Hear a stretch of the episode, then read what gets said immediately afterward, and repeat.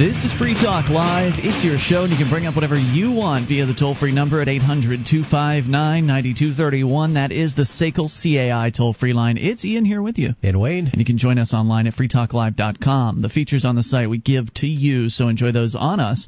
Uh, again, freetalklive.com. Lots to cover here tonight. Plus, you know, we've been talking about this doom and gloom, uh, this horse theft story out of Keene, or not not Keene rather, but out of New Hampshire. We do the show from Keene, uh, but over in Candia, one of our friends, Brian Travis, uh, had his horses stolen from his wife's horses stolen from them, and there is of course more news on that. So I do want to get to that tonight.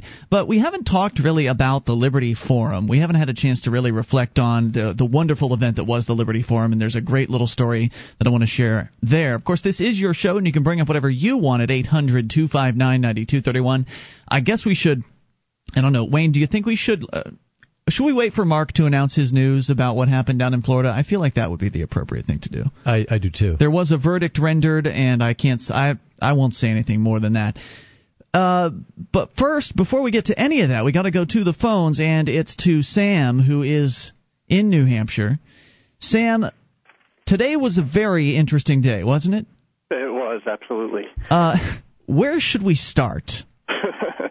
uh, let's start with. Uh, well, I mean, I can start where I got there.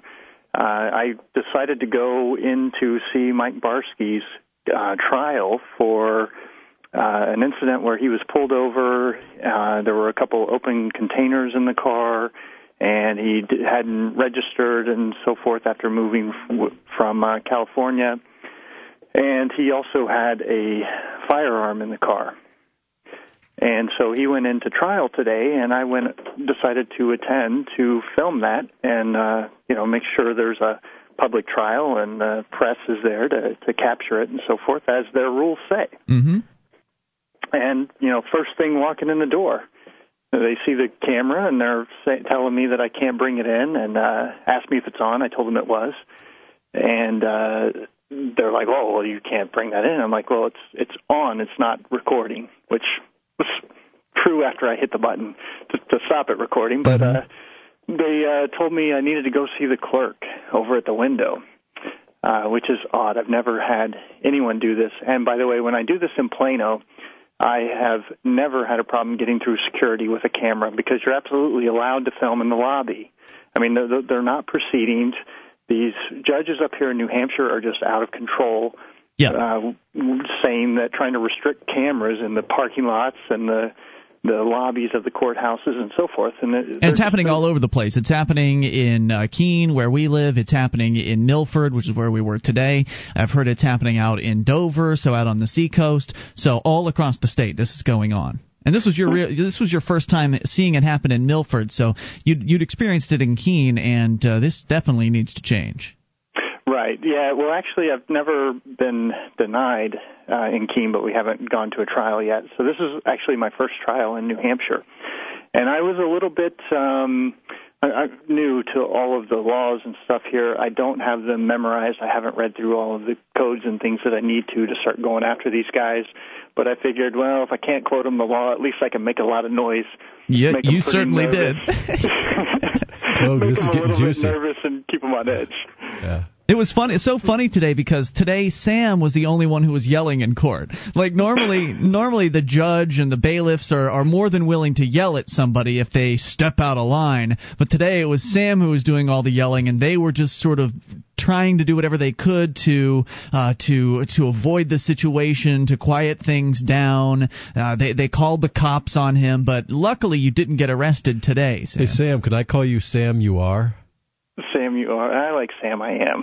Well, you can say that.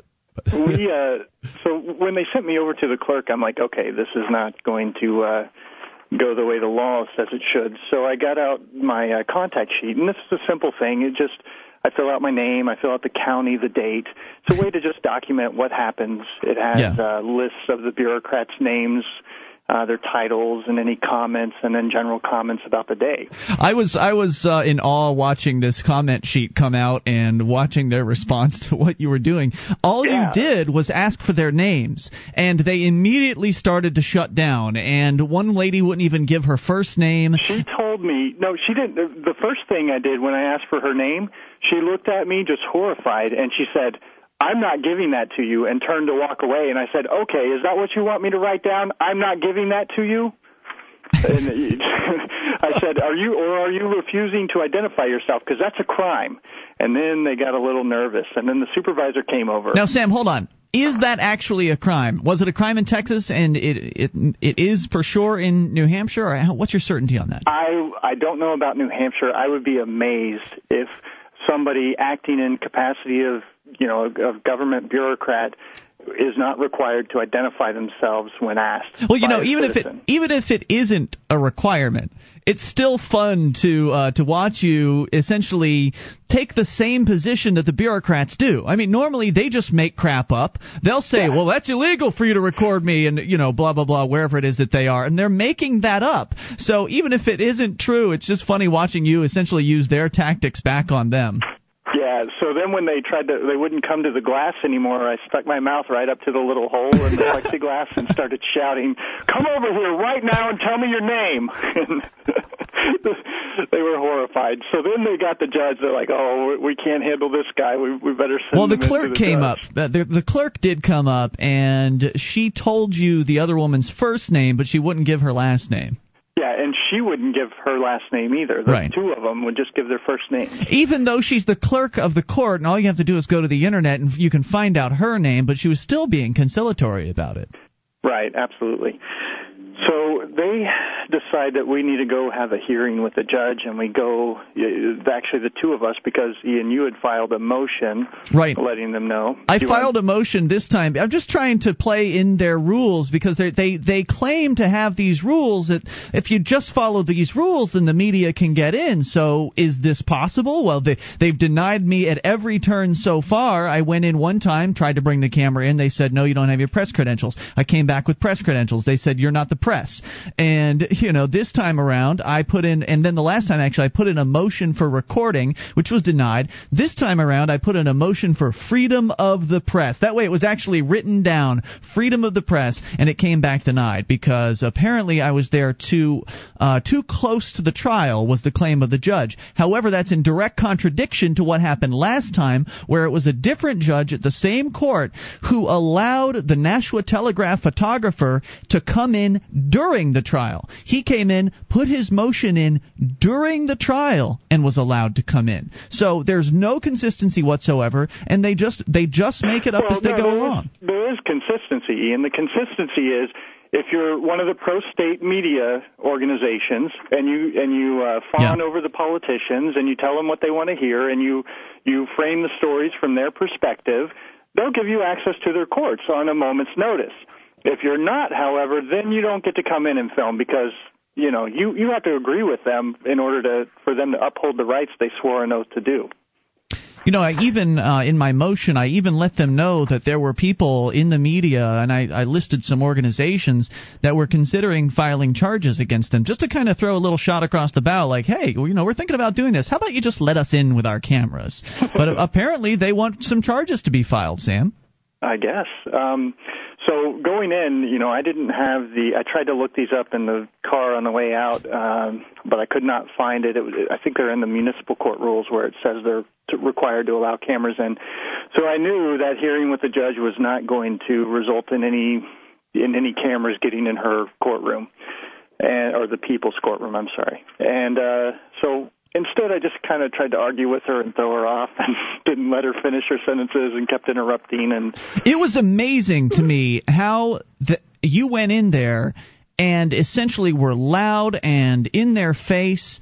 And they did not like it one bit, but they didn't make a move on you. Yeah, they did call the cops, but oh, you and that was after I threatened to call the police. I Yeah. said, if these people aren't identifying me, I'm going to call the police. Oh, we'll call them, we'll call them, because they don't want me being the complaining party at the courthouse, having the police come out, because when you when you call and complain, you become the victim, and the law affords the victim certain protections. All right, we're going to come back with more. They want to be the first one to call. Sam, do you have uh, more time here?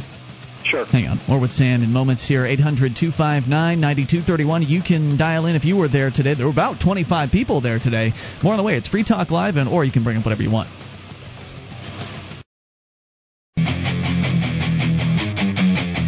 This is Free Talk Live. You can bring up whatever you want via the toll free number at 800 259 9231. That is the SACL CAI toll free line, and it's Ian here with you. And Wayne. And you can join us online at freetalklive.com. The features are free, so enjoy those on us. Again, freetalklive.com, features including the updates. You get signed up, and we keep you in the loop whenever there's something you need to know about Free Talk Live. Just go to updates.freetalklive.com and get on the list free. That's updates.freetalklive.com. And if you go to freetalklive.com, you'll also find the Adult Friend Finder banner, the world's largest adult social network in sex personals, over 19 million members. Let them help you find that sexy someone to hook up with tonight. The banner's at freetalklive.com. All right, so we continue with Sam, who is on the line in New Hampshire. Sam was out at Milford District Court today for the trial of activist Mike Barsky being arra- uh, being brought up on a number of different charges. And before the trial even had a chance to start, uh, there were some real fireworks that erupted up at the uh, at the clerk's window, basically, where you got into a, a heated discussion with these bureaucrats. It ended up uh, transferring into the actual uh, courtroom, where essentially you were yelling at the judge, and you got away with it. Yeah, well, before she even came out, I heard him in the back because you know this is what they do. They don't want you to see it in public. The clerk basically goes around and says he won't he won't file the motion so we can deny it. What do we do? And uh, I hear her saying that, and I said, I, I yelled to the back room, I'm not required to file a motion. This is a right. Before she even made it out the door, so she had an idea of what she was walking into. Mm-hmm. And uh, what happened to you? We went back and forth a few times discussing various issues of um, the press, and she said, "Oh, you had to you had to give notice." And I said, and her reason was the court's inconvenienced by, you know, the camera. And I said, well, what's incon- what's more inconvenient, me taking two minutes to set this camera up right here in the corner, or this hearing that's already taken ten minutes? Right. that didn't no phase her. And so I think she eventually got tired of. uh Oh no no! What happened? I realized, okay, hold on. She invited us up to the uh, table because it was a hearing and it was on the record. Mm-hmm. And at that point, I realized, okay, this is a proceeding. Proceedings shall be open to the public. And there was nobody in the courtroom. It was only us two invited in. And again, just like last time with Jesse and uh, Charlie, they had the bailiff posted outside the door, not letting anyone in. Was there So one outside out- the door? Because there was one inside the door. I know that. Yes. When I opened the door, I hit him in the back Oh, with jeez. the door. And so I I went. I said, "Hold on, just a minute," and I just walked away without even letting the judge finish her sentence. And I pushed the door open. and I said, "Hey, anybody that wants to come in here and see uh, this lady deny the freedom of the press in her court, come on in," because all proceedings are open to the public. Uh, well, the bailiff takes it upon himself to decide that no, that's not the case. That he's only there to follow orders from the judge. Wrong, and uh, he refuses access. So he denied the public uh, access to this hearing that you and I were attended. Yes. That's a crime. Okay, he violated the law and he just committed a misdemeanor. So I And there's audio recording of that because they had their they should have had their mics on and open and recording that. So one you might be able to actually get that from them. Yeah, and I imagine there was an activist or two in the lobby that was recording that as well. And and I'm so uh, you know I, I spaced out this morning. I did not bring my no I didn't bring my press, press pass nor did I bring the audio recording device because it seems like they aren't having too big of an issue with audio recording devices though no one has really attempted to bring one in. I yeah I don't think anyone has attempted to bring one into that court. So yeah, and I forgot as well. So um, we'll be more anyway, prepared next time. Well, a cell phone with a big memory card would probably be enough for that. Well, plus uh, that's true, and it didn't really cross my mind to uh, to do that. But there's going to be another opportunity coming up in about a month's time at uh, at Keene Court when Dave Ridley is arraigned for being arrested for recording in the court lobby in Keene Court. So there are people that are talking about doing a, a, a camera disobedience either at that time or a little bit later when a couple of other activists are are uh, on trial. So so many opportunities to perfect this. I think I would be down for that. Yeah. Um, so she eventually gets tired of me talking over her and so forth, and tells me to, you know, leave. Um, so I stand outside. What happened? I think they opened the doors to the courtroom to let everybody in or something, and this was to to start the trial. And so I I'm going to walk in with my camera. And the bailiff starts getting in my face again, and you can't come in here with that. You can't come in here with that. And then he pushes my camera, Mm. Oh, and boy. uh, that's battery.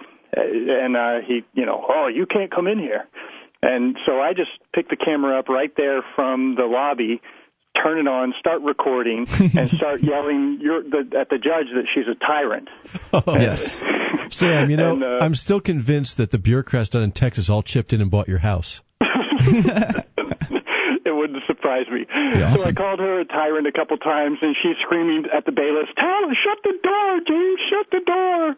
And so they close the doors as fast as they can. Oh, it was And amazing. uh, then I went outside. I think Lauren and Jem were in the parking lot because she didn't want to go through security. I'm guessing they held on to my camera, and uh, I went ahead and went back in, sat down, stared at the bureaucrats, made them feel uncomfortable, was whispering things to the cop who was sitting in the back row, looked at him while he was on the stand testifying, doing what I can to kind of throw him off, and caught the judge's eye and the clerk court clerk's eye, and she got up and left the room after that.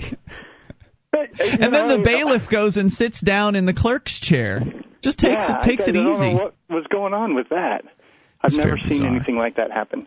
Nervousness. Um, uh, that was pretty much it. It- You know, the trial was going on, and then I had to leave to uh, get my dad off to the airport. Well, there was a little And, bit uh, more to uh, to the story as far as what the judge, because after the trial was over, I went up and I was talking to the judge, and you know she was very very nice. And one of the things I noticed about this particular iteration of the court was that the bureaucrats were a little bit more, oh I don't know, PR oriented than they normally are, a little more public relations oriented than they normally are. They were being much nicer about their tyranny today. Not to say they were being any less tyrannical, but they were certainly putting on a, a friendly face. So I had a chat with uh, the judge about, well, she denied my motion for freedom of the press. And of course, I agree with you, Sam, that people should just bring cameras in. But we're, you know, we're getting to the point where we've got enough people to force that as as a successful thing. Yeah, and and here's the reason why. Freedom of the press is a right. It's in the uh, U.S. Constitution. It's in the New Hampshire Constitution. And if you have to go fill out a form, it's not a right. It's a privilege. Yeah. and they're trying to convert a right into a privilege.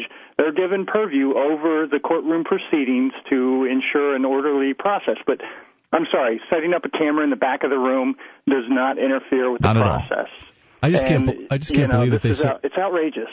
I'm sorry. I, I just I can't believe that they would say Ian is not the press. I mean, the guy's a syndicated radio talk show host on 45 stations and yada yada yada, and, and he's not the press. Well, you know what? There was a significant success today that really went mostly unnoticed, and that is that Jesse came in with a, co- a copy of the New Hampshire Constitution, and this is an interesting approach. He comes in with a copy of the New Hampshire Constitution, points to Article Four, which is like the right to conscience, and he goes up to the clerk's window. He says, uh, "Yeah, I I just wanted to let you know that I'll be wearing a hat in court, uh, you know, in court today." And he points out, you know, Article Four or whatever, and they say, "Well, well, you're going to have to fill out a motion uh, to talk to to talk to the the clerk about this." And so so he starts filling out the motion.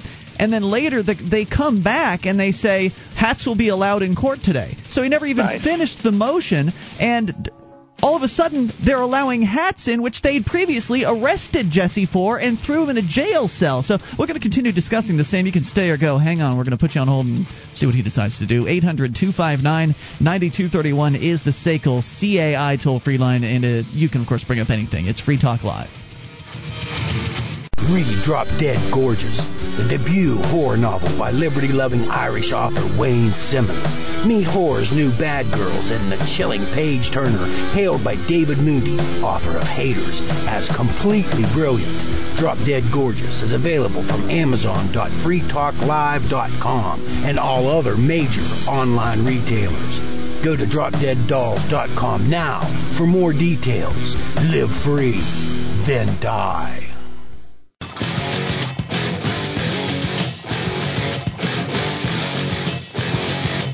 This is Free Talk Live. You can bring up anything if you dial toll free 800 259 9231. That's the SACL CAI toll free line. You can uh, join us online at freetalklive.com.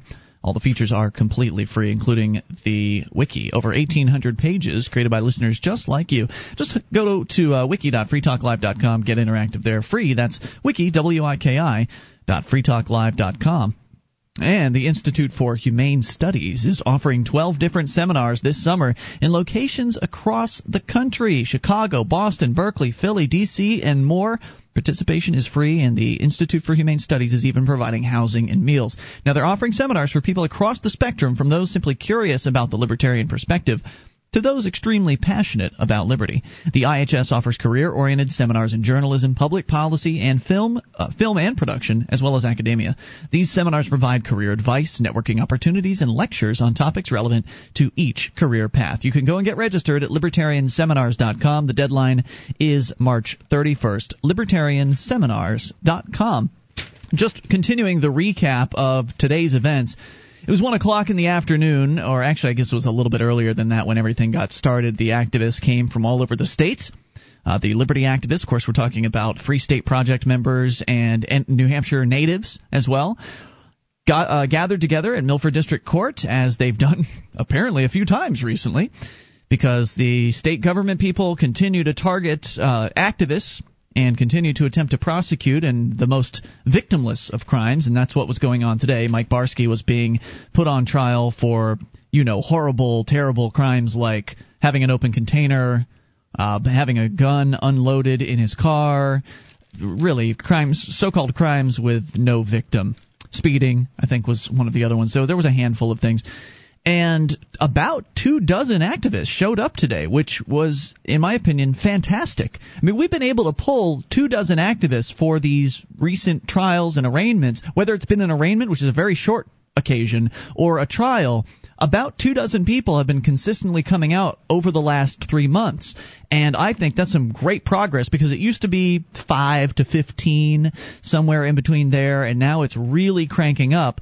That whole courtroom was almost full with activists. If we'd had another two dozen, we would have been in standing room only in that court today.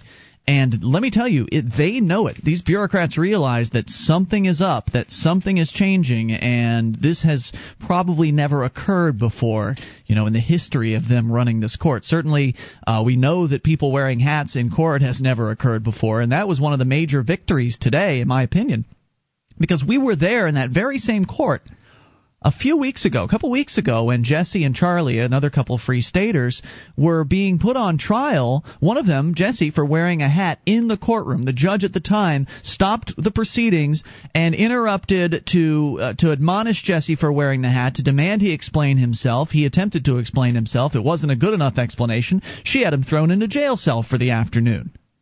Then, when the trial came about, uh, they essentially gave him time served for the disobeying an order or whatever it was. So disorderly conduct was what the charge was he was brought up on.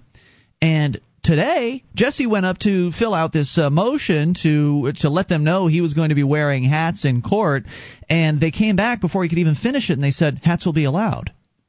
So, on one hand, a couple weeks ago, this very same judge was claiming that hats being allowed in the courtroom was destructive to the administration of justice. The, the, the, I mean, so if hats being allowed in the courtroom is destructing to the administration of justice, then justice must have been destroyed today? No. The, the court operated in its normal fashion. There were about three or maybe four people that wore hats into court today. They were all, everybody was fine. No one even mentioned it this time around. And the court managed to get through its business just fine with people wearing hats. I guess you'll have to substitute the word justice with the illusion of authority, maybe? Uh, it's yeah, but, actually, it was very smart of them today to do this. I would call it kind of the bend but don't break strategy, where you you give a little bit and then you establish some trust and goodwill, and then people mm-hmm. tend to maybe not be as aggressive or as uh, uh, um, uh, you know, just the, the, they're more likely to back off from you if you back off from them a little bit. We would love to have them back off from us. I mean, if they would just leave people alone, if they wouldn't go after folks for nonviolent crimes, for uh, for crimes rather that uh, that are consensual, that have no victim, then we would never be seen in their courtrooms. You know, if they would just stop arresting marijuana smokers, stop handing out speeding tickets, stop doing all this nonsense, and really focus on catching the arsonists, the vandals, the murderers, the rapists, catching those people, they would never hear a peep from the liberty oriented community. So hopefully that's what it'll get to. Hopefully they can bend themselves back to that point and start doing the right thing all the time. And thinking about the two basic laws, and I tell people this a lot, and they they really like it. Is I mean the two basic laws are do all you've agreed to do, and do not aggress against others or their property. How Yep. simple can it be? Honor your agreements and do no harm. So so today we had a lot of people there, which was great, and it was in the middle of the business day, which is usually when I was on trial um, back in November, and this is just five six months ago. When I was on trial back in November, five or you know ten people showed up for that, and that's because it was in the middle of the day.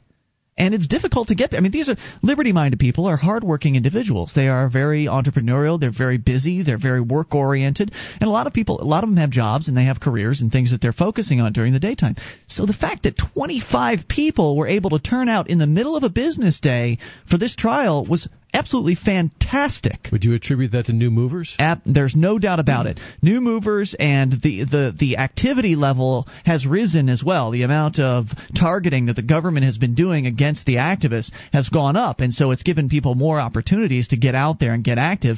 And obviously, they're finding that they that they enjoy doing it because I'm seeing the same faces a lot of times over and over again, and each time there's usually one or two new faces that are showing up. So it's not going to be long, Wayne, before we do have 50 people coming to any given trial or any given arraignment, 50 people showing up. And after that, it's not going to be long before we have 25 to 50 people in any given area around that one courthouse. So you don't have to have people coming over from Manchester or the Seacoast or other places of the state to where the activists can already be in the area. So it's more, it'll be then more convenient uh, to attend things like this. I mean, it is growing to a point where it's really getting pretty exciting, and doubling the numbers will just do, I think, mind blowing things for this. It seems like it's happening throughout the United States too, because you, as you know, for every action comes an equal and opposite reaction. When people push against another group of people long enough, the other people push back, and hopefully it's peaceful. But uh, it kind of reminds me of the uh, scene from Rambo when he says, uh, "You do it for his blood, not me." that was a pretty good movie. I actually watched it as an adult recently, and I like that. Rambo is definitely uh, somebody you don't want to mess with. And did you see you see the one? I think it was two from Afghanistan. When Mm-hmm. at the very end they they were talking about the gallant people of Afghanistan, and now we're going in there blowing them up. Twenty years later.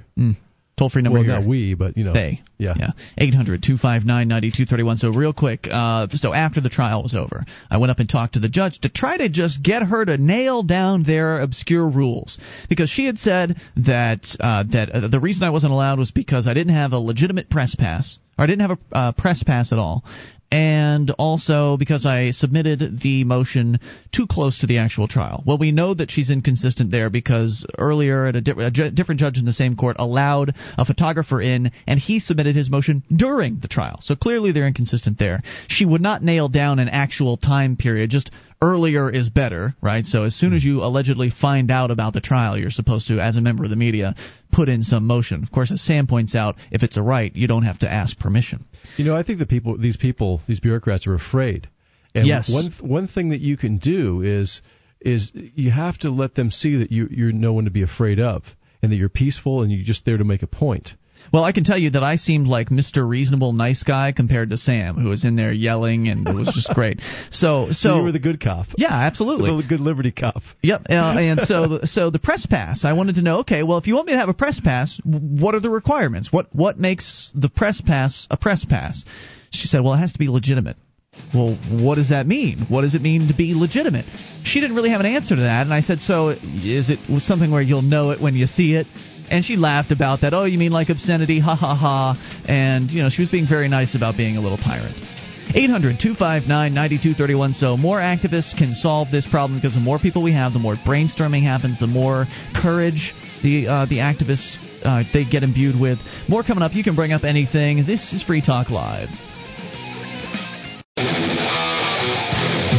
Free Talk Live. You can bring up anything if you dial the toll free number at 800 259 9231. That's the SACL CAI toll free line, and it's Ian here with you. And Wayne? And you can join us online at freetalklive.com, the features we give to you. So enjoy those on us. And if you like the show and you want to help support Free Talk Live, you can do that by heading over to amp.freetalklive.com. Get on board with the AMP program. It stands for Advertise, Market, and Promote. Simple concept. You send in three bucks a month to the show. We take that, reinvest it into the program, and get on more radio stations around the country, bringing more internet listeners on board, and helping expose new people to the ideas of freedom. Plus, you get perks like the AMP only call in lines, chat room, forum, and more. Get all the details and get signed up at amp.freetalklive.com.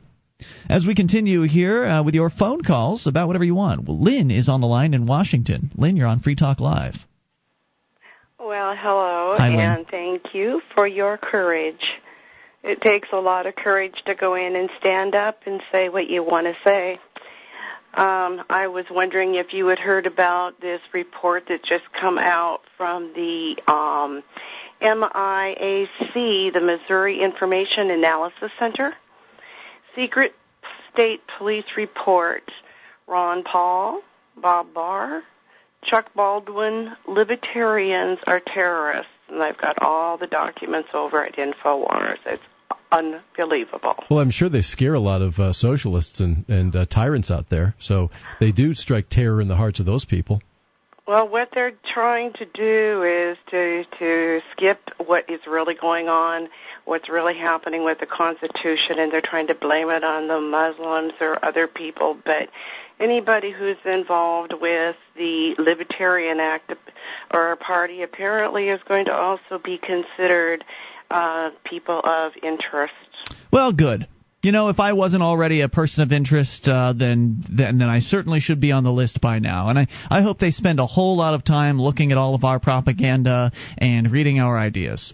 They are mine because my computer is just all kinds of glitched right now because of all the research I'm doing.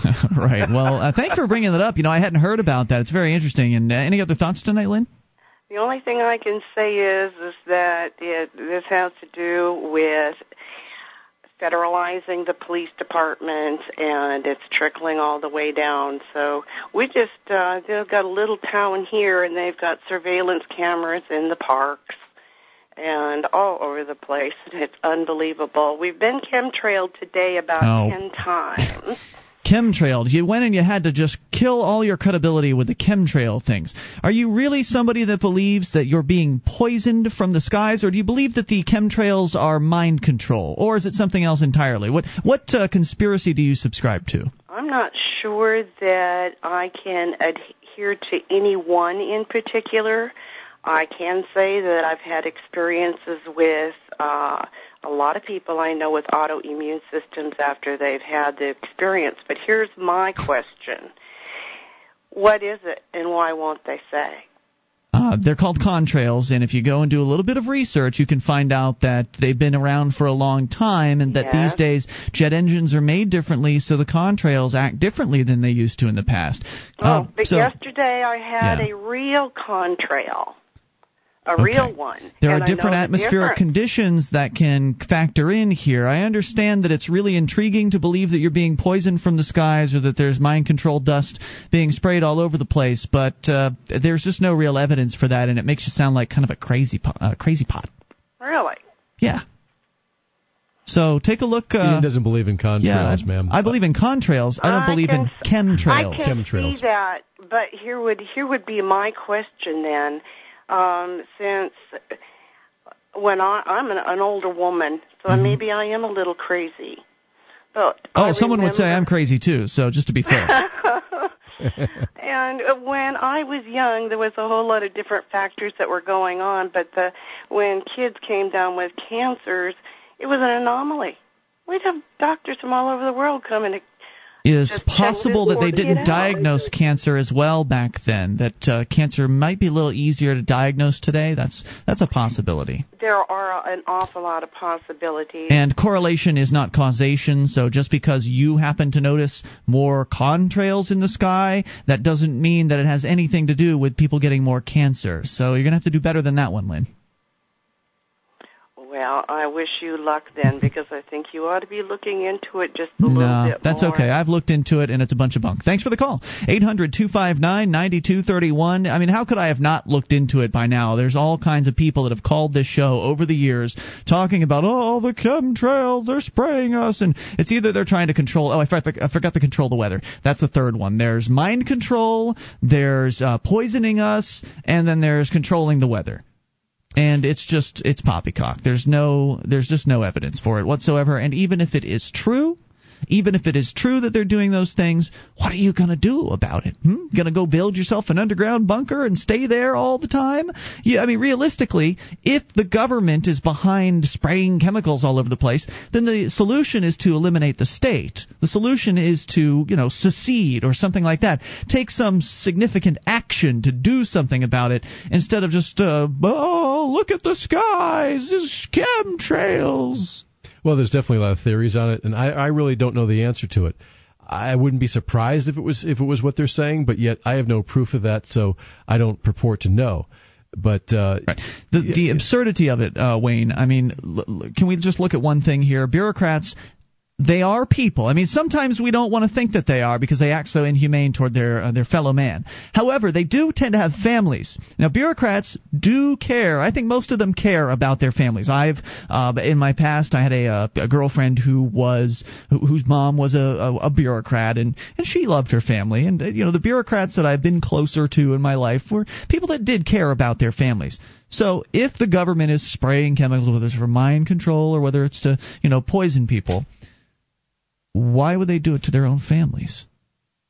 Because their families are on that same earth that they're spraying. So right. I mean, it just the, the whole idea that they that the government would easily be able to just recruit people in to do something like this is is mind blowing. Number one, and number two, it just doesn't adhere to science. When you actually take a look at uh, the what a contrail is, and you look at the jet engines, and uh, the, you know you look at what actually is happening up there. People are just, you know, uh, they're just looking for something intriguing. They're looking for something dangerous. They want to they want to feel like they know something that you don't, that there's something secretive going on and they've got the inside track on it. And I'm sure there are a lot of secretive things going on on the uh, in the bowels of the authoritarian leviathan state, but I don't know if that's one of them.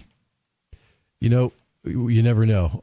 There's a lot of things going on that we don't know about, more than you even think one would know. But I don't have to worry about that, Wayne, because there are a lot of things going on that we do know about. We can point to story after story of people being abused by the state. We can point to uh, endless Uh, just endless reams of papers of stories of individuals having their homes raided by the police. We can talk about Brian Travis, who's a friend of ours here in New Hampshire, that had his horses stolen from him. We can talk about the absurdity of taxes. We can talk about the fiat dollar. We can talk about all kinds of real, concrete things that go to prove 100% that the, the whole concept of government is it's anti-human, it's anti-mankind, it's anti-freedom. We can we can just go through all of the motions as we do nightly on this this show and prove beyond a shadow of a doubt that the pro liberty position is the sensible, logical one. And, and never, at any point, do we have to pull out any speculation about what might be going on behind the scenes. Are they developing some new alien spacecraft behind the scenes? Are they poisoning people from the skies? Is there a mind control ray? Are they controlling the weather?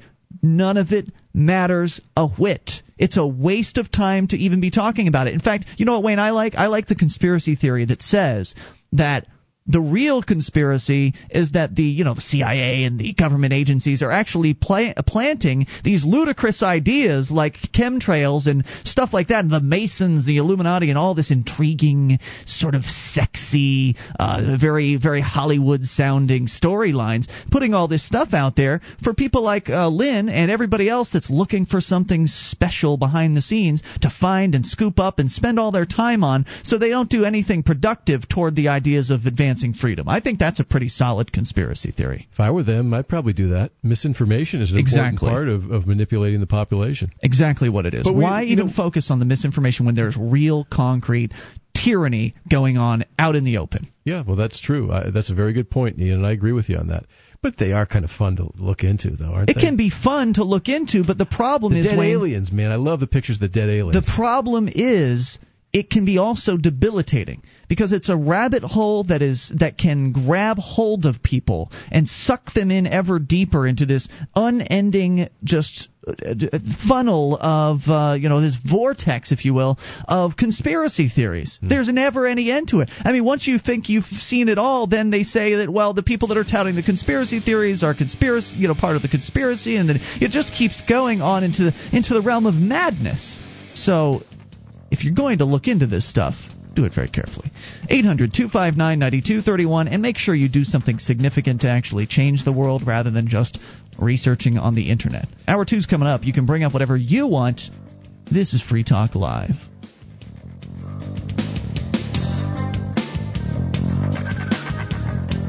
With your help, we can spread the message of liberty around the world. Consider becoming a Free Talk Live amplifier for just $3 a month now at amp.freetalklive.com. If you can't afford it, keep enjoying us for free. If you can spare the three, visit amp.freetalklive.com.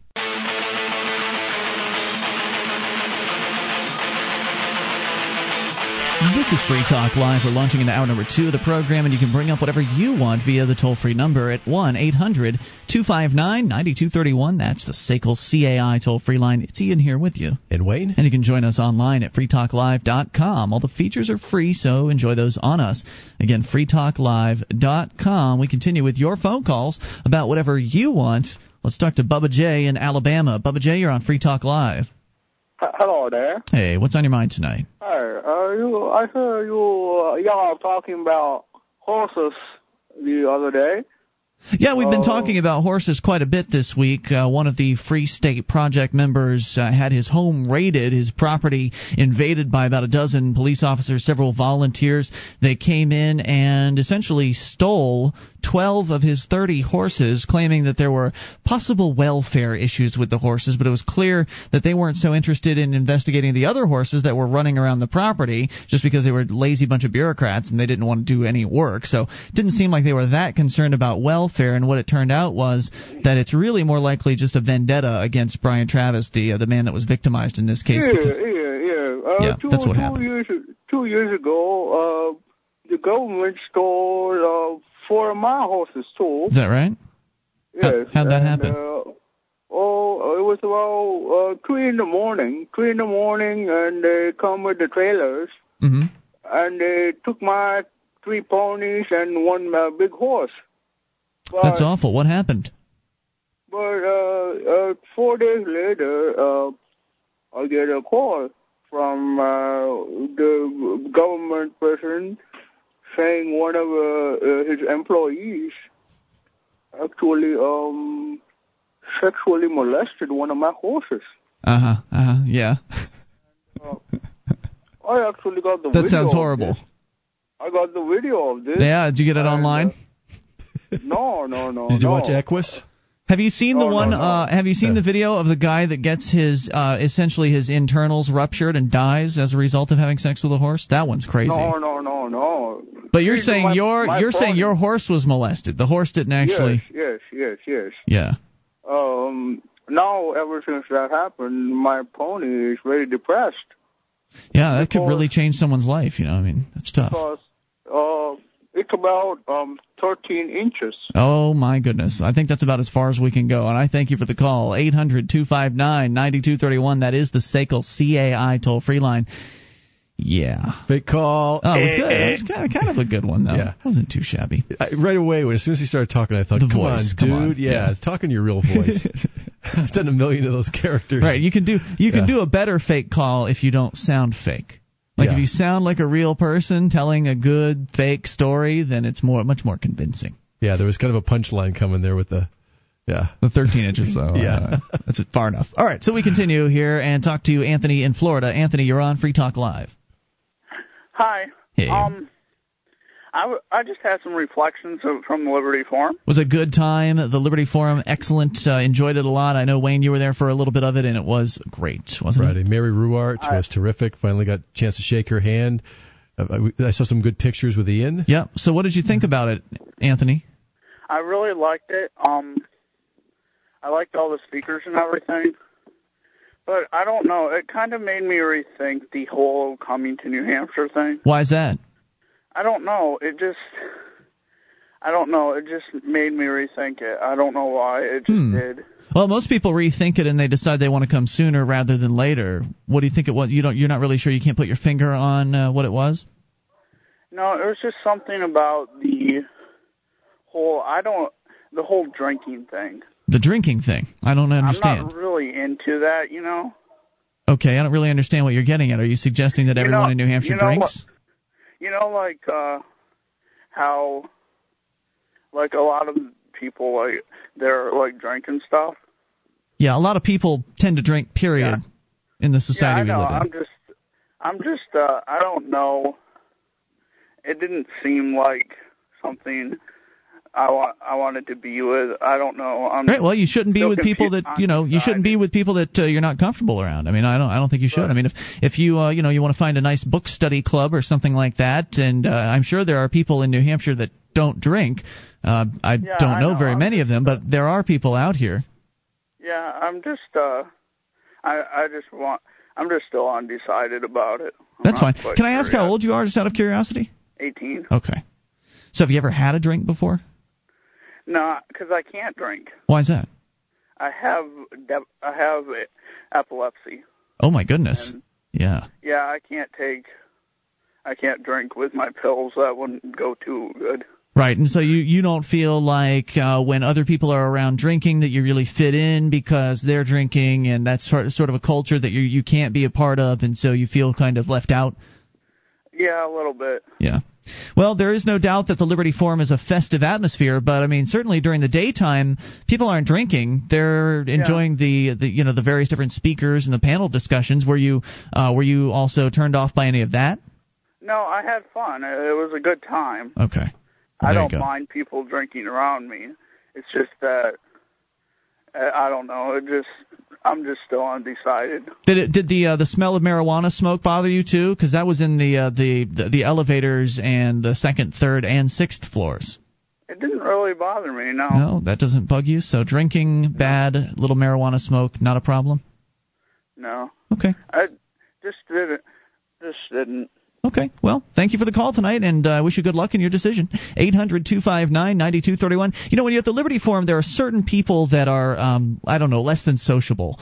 And in any liberty oriented event, there are always going to be those people. And in fact, I myself was less than sociable in my past. I've had to, I, I was an introvert a long time ago, and I've had to work at, at becoming more extroverted. So it's something that people can really take some time to to change about themselves and when you're 18 years old you're probably just not even out of mom's house yet in many cases and you're not really in the real world yet. You have probably haven't had a, a whole lot of opportunities to uh, to develop those things, or it doesn't sound like at least Anthony has had, or, or, or if he has, he's he's felt uncomfortable because he can't drink because of a, a physical condition.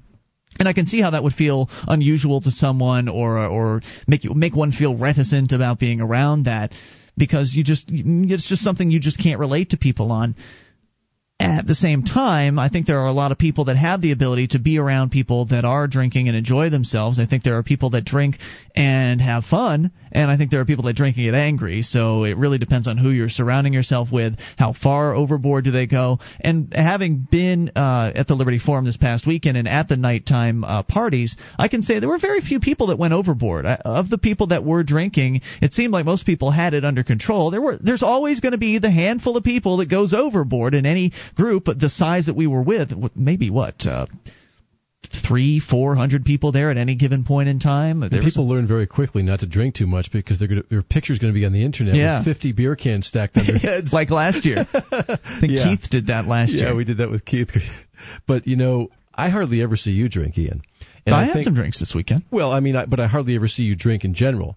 But what I mean is, when people go to the Liberty Forum, a lot of people who hardly ever drink, including myself, sometimes will have one or two, just because it's a, it's an event that you, it's worthy of drinking. It's it's fun. It's uh, it doesn't happen very often, and as long as you don't overdo it, then drinking, in my opinion, is okay. Now, my wife would beg to differ with with me on that, but that's how I feel about it. I stop at two. I, I, have two beers or two glasses of wine. I'm done for the night. You know, there's a place in this movement, Wayne, for somebody who isn't really sociable, who isn't interested in being in those social situations. There's a lot of socializing that goes on within the Free State Project, within the Liberty Movement in New Hampshire. There are weekly social gatherings where drinking goes on, uh, but people are enjoying one another's company and they're socializing with one another. And, you know, that's just something that happens in American society. But there are people that they're just not comfortable with that. And they, for whatever the reason is, they're just not comfortable with those activities. But there's a place for that, uh, those kinds of people in in an activist movement, because it's those kind of people that do a great job at you know building a website, or uh, or they they might do a great job writing a letter to the editor, or or something else, one of those behind the scenes activism things where you don't have to be out on Front Street holding signs or socializing with people or networking or or doing any of that. You can be a total introvert and you know sit in your uh, your study and spend all your time there and go meet a book club or something like that, or or sew sew with some ladies. You know there are all kinds of different things that that that more introverted people, I think, can do. And if what you're saying is that, well, I don't want to get involved with the most exciting liberty movement of all time because there are people that socialize involving alcohol, I think you're cutting your nose off to spite your face. I mean, Ben Franklin had a lot of bad habits too. I understand. I don't know if they were introverted. More on the way here. 800 259 9231. You can bring up whatever you want. It's Free Talk Live.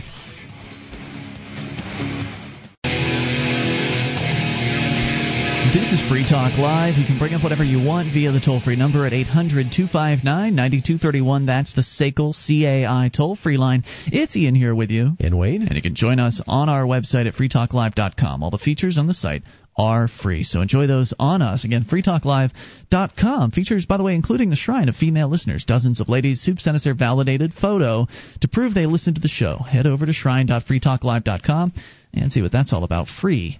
That's shrine.freetalklive.com. AdamEve.com has a special offer for you. Go to AdamEve.com and get 50% off of one item when you type FTL for the offer code coupon checkout. Plus, with your order of $17 or more, they'll throw in a free gift. Get 50% off with offer code FTL at AdamEve.com. And guys, buy the naughty school, schoolgirl outfit for your girlfriend. You That- won't be sorry. That's AdamEve.com. Is that a testimonial, Wayne? Uh, I can't say. Okay, so so just a few more thoughts here uh, because we were discussing during the break the the last call from Anthony down in Florida. He was talking about the Liberty Forum, which I thought was a fantastic event. Everything that I've heard from everyone up until Anthony was very, very positive about the Liberty Forum. And he was saying that, yeah, he's not so sure about this whole moving to New Hampshire thing because people drink there. Or people within the Liberty movement drink. Well, some people have a judgment about that. Maybe he's brought up as a strict Baptist. Uh, we we don't know. Well, he said he's got a um, a, a physical ailment. He he, he uh, you know he poss- possibly could uh, start a seizure if if he has alcohol. So, you know that's certainly something he wants to avoid personally, and I I completely respect that. But you know something? If you're not drinking and everybody else is, they're kind of they they kind of look like a bunch of jerks unless you're drinking too. Do you ever notice that? They look like jerks. I don't know. Well, I don't know. It, it, I've I've been in situations. Drunk people where, can be loud. Yeah, yeah. But sometimes I think if you don't drink or you can't drink for some reason, you're someplace where somebody's having a good time and they're loose and everything. uh, I, I've I've felt uncomfortable certain situations where I, I was training or something and I didn't want to drink, and and everybody else was. I didn't enjoy myself. I can see how that that could be. I mean, having having been someone who up until recently did not drink, I for a number of years of my adult life just stopped and didn't drink because I I really didn't know how to drink responsibly. When I was younger, I had no idea what what that even meant. I mean, to me, you drank to get drunk, and boy did I, right? That's what happened, and it usually didn't. It end up ended up not resulting in positive things, right? Did your parents drink at all? No, not at all. Um, once in a while, my mom would have a glass of wine, like once a year, with a, a special dinner or something like that. But that was about the extent of it. See, my I was really happy. My grandfather, my Italian grandfather, when we would have dinner at his house, even when I was a little kid, they just pour me a little, little tiny glass with just a little bit of wine in it, just for me to sip and just to have, so that I didn't think it was some kind of novelty or something. And it tasted terrible to me, so I never really, Yeah, who wants that as a kid, yeah, right? never wanted it. So I think that's probably a better strategy. Now, my wife has the opposite strategy, the prohibition strategy. Oh strategy. boy, which that's not going to work out. Which I'm going to have to take my son out and give him a half a beer here and there and wean him on it slowly. She's not listening, right? Well, she is. I'm going to get in trouble Okay. when I go home. Wayne's on the couch tonight. or in the basement with the dogs. Yeah. So, uh, so yeah, drinking. Uh, a lot of people do it. It's a reality in the American society. I did finally learn from Julia how to drink responsibly, and since then I've been having a good time with it. You know, I uh, the, my max is three beers. If I've had three, that's that's I'm cut off uh, because at the uh, the Liberty Forum I had three on Saturday night. You and must have been bombed. I wasn't bombed, but but it was to the point where like I was just to the point where I'd had enough because uh, I was on the third floor and I wanted to to go back to my room on the second floor. I got up into the stairwell and realized I'd hit the fourth floor and I realized okay, I've definitely had enough. Time to go back down. So it's not like I was running into walls or anything like that, but my sense of direction was a little screwy. I walked into a ladies' room by by accident one time. I heard, I heard. Come on now, Wayne. And I Accidental. I, just huh? staggered. No, I didn't. My friend put his hand over the door. Oh, nice.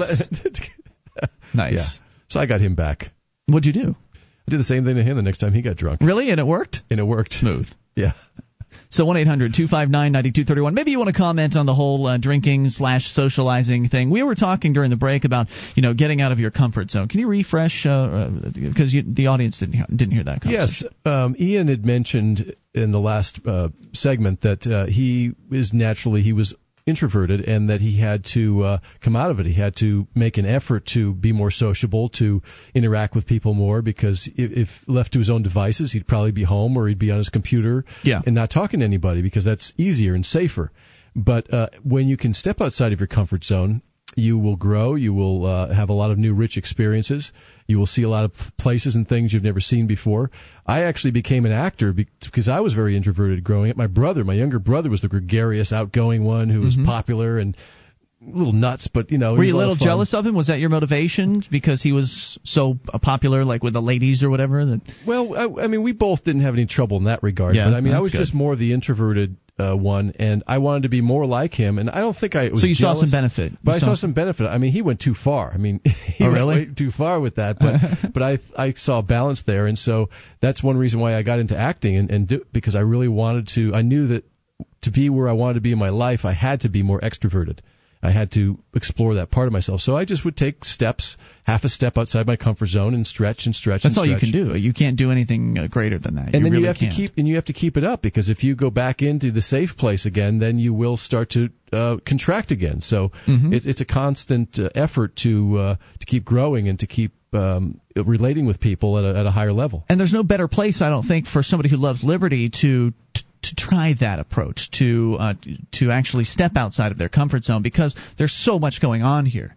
I mean, when you're a liberty oriented individual and you're an introvert and you're living somewhere else besides New Hampshire, it's easy to stay by yourself and do nothing because, or when I say do nothing, I mean like, you know, internet things and stuff like that, not actual going out and, and physically appearing somewhere to, to engage in activism.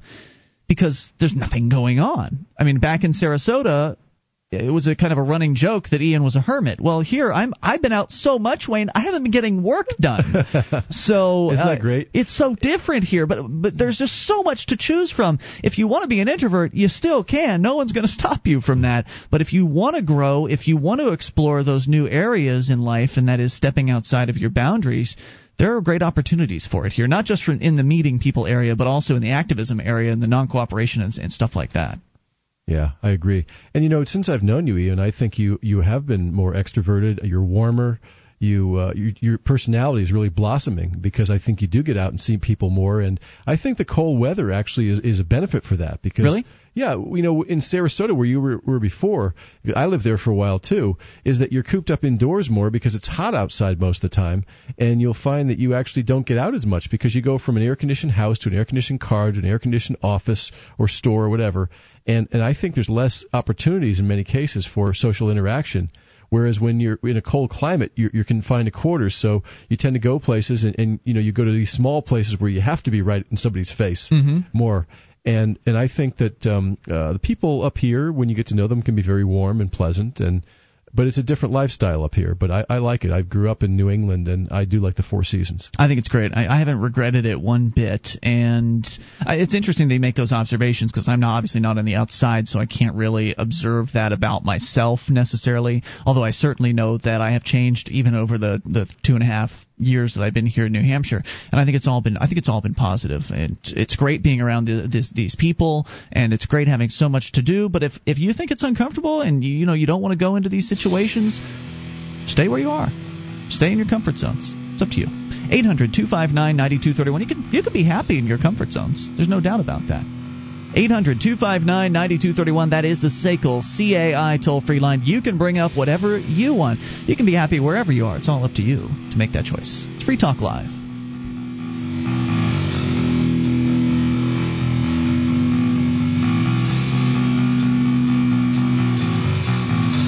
This program is brought to you by FreeKeene.com. FreeKeene.com features audio, video, and blogs chronicling the transition to a voluntary society. FreeKeene.com also has comments and discussion forums so you can be heard. FreeKeene.com. This is Free Talk Live. You can bring up anything if you dial toll free to 1 800 259 9231, the SACL CAI toll free line. It's Ian here with you. And Wayne? Join us online at freetalklive.com. All the features on the site are free, so enjoy those on us. Again, freetalklive.com. Uh, features including the live streams. We've got a broadband version, a dial up version, and a webcam, all free for you at listen.freetalklive.com. That's listen.freetalklive.com. And our friends at SACL CAI have a full orbed approach to account recovery. It's really three companies in one. They do collections, early out billing, and they purchase charged off receivables. SACL knows the way they treat your customer reflects on you, so their staff is respectful. They record every call, and they have the best equipment money can buy, so your business is handled as efficiently as possible. See their banner at freetalklive.com. That's SACL CAI. As we continue with your phone calls, Mike is on the line in New Hampshire on the amp Hey, line. guys. Hey, it's Mike Barsky. Hey, Mike. Yeah. How By you the way, doing? you know what, Mike? I'm sorry. We we were so distracted with all of the things that happened at your trial today, we forgot to say what happened with your trial today. So, Perfect. You get to call in and I- tell us firsthand. right. Well, I know you were calling for a different reason, but do you mind recapping what actually happened to you? Because we covered everything else. Well, right. Actually, everything else was far more important for the purpose of liberty, especially what Jesse did. That was just fantastic. Yeah. You covered what Jesse did with the hat, right? Yes, they allowed hats into the courtroom this time after Yeah. they'd arrested him for it two weeks ago. Right. It's just ridiculous and and an arbitrary Yep. uh, caused by government. Just it's just pathetic. Uh, not much happened to me. I mean, they dropped two charges of the six um, because they on one they knew they didn't have a case, um, and the other because I had already fixed whatever problem they were citing me for. Mhm. The other four charges they found me guilty, even though I uh, clearly found contradictions in the cop's testimony, giving two twice, giving beyond reasonable doubt. Yet the judge didn't think so. So they found me guilty. Then in my closing statement, I said all of these are victimless crimes. There's no victim but me. If you uh, assess a fine, I'm not going to pay it. And then the judge assessed a fine and a jail term, both of which were already satisfied or suspended. So I walked out free. But Well, and there, and there was a jail term of like 40 something days that is Right. suspended for, was it a year of uh, so called good behavior? yeah, one year. Now, uh, so so one of the other things I wanted to point out about, and by the way, it was a great closing statement. I thought that was uh, that was awesome, and Thank you. I thought you did That's a probably that's probably the only thing I did, you know, liberty wise, other than you know trying to defend myself. Actually, stated to the judge and to the court and the bailiffs and whomever else was listening, and hopefully videos will get out that these are victimless crimes that they're assaulting us with. Actually, one one other good thing happened from that. The judge kind of like left character and, and left the trial for a moment and actually asked me what my philosophy was. She she said Yeah. during the trial, she said, um, "So, are, do you think, Michael, that or Mr. Barsky or whatever, that um, if there was no victim, there is no crime?" And I said, "Yes, that's correct." And Yep. you know that had nothing to do with the trial, but I think, wow, she was actually curious. yeah. It was, it was, it was they, she was being somewhat nice. I mean, she was still being a tyrant today, but she Yeah. was at least being nice uh, about it. And Correct. so, go ahead, Wayne. I was going to say that, that these people have to know that, that if they were in trouble by a real criminal, we would all come to their aid. But Yeah. the problem is there are so damn many laws that nobody knows what they are anymore. This whole thing, bloat at every level of government and society is just beyond recognition now. We have to trim all this stuff back and start over from the basics if we want to have a functional society. Right. So, um, so let's see. Well, the other point I wanted to make was, uh, the, so this judge was she was being relatively nice to you, and you, uh, you, you you came out of it with this sentence of time served. Basically, there was the suspended sentence as well, but for for a lot of it was, well, you already spent six days in jail, so time served, guilty. If they were to found you not guilty, then those six days in jail would have been something you could have take, a, taken action on to where eh, that was wrongful imprisonment. I mean, if he was not guilty of all of these crimes, that would have been wrongful imprisonment. So they they essentially have to find you guilty in order to keep, to to keep their system seeming somewhat legitimate. Uh, or just to cover their butts. It's ironic because I am not one to use the state's aggression against anyone else, even the state. So I wouldn't have sued him for wrongful imprisonment. I would have been pissed, but I, I wouldn't have pursued it. Does that mean you will not be appealing? Uh, actually, there. I'm not sure. There's a good reason to appeal would be to to make the point that uh, all of these are victimless char- victimless crimes in front of a jury. Yeah. But it it would be at the cost of if they find me guilty, I might get a harsher sentence. So I'm not sure it's worth it to me to do that. Is that true? I didn't realize that. That's interesting. Well, yeah, the if they found me guilty again, it's not.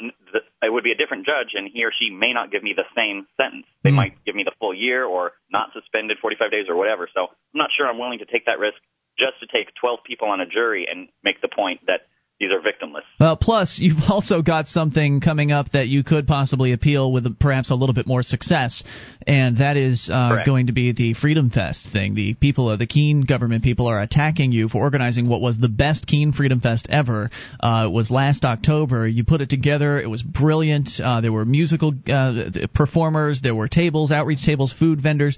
It was a great time. People got together and, and had and enjoyed themselves on a Saturday morning here in Keene, and they came after you for it, charging you with, and if I've got this, correct me if I'm wrong, but basically charging you with assembly without a permit. That's precisely correct. And is that's a violation, is it not? It is only a violation. That is also correct. So, meaning it's not a misdemeanor. That the worst that can come out of this is some sort of fine, which obviously you aren't interested in paying. So That's also correct. Right. So they're they're going after you on this Freedom Fest thing. That's going to be happening. The trial for that is on May 1st. And so I guess my question for you is, uh, Mike, you going to organize the next Freedom Fest, or is that somebody else uh, this time? I am definitely going to participate. I think it's a fun event and a worthwhile event. Uh, you know, there's been suggestions that we do it communist style and yeah. everyone or no one organizes, but I have no problem organizing it again. I, I, I didn't do anything wrong. You uh, you are a courageous, heroic man, Mike Barsky. Uh, KeeneFreedomFest.com is the website you put together. If people that want to take a look at that, but that, none of this was the, the reason you were calling. You're actually calling to comment on the, uh, the the the kind of the conversation we were having about being extroverted versus introverted. And so, go ahead. Right. There was a previous caller uh, tonight who I think his name was Anthony, and he was calling because he was uh, disturbed that there was so much alcohol intake at, or that he discovered at the Liberty Forum, and that's why he was rethinking moving to New Hampshire. Yes.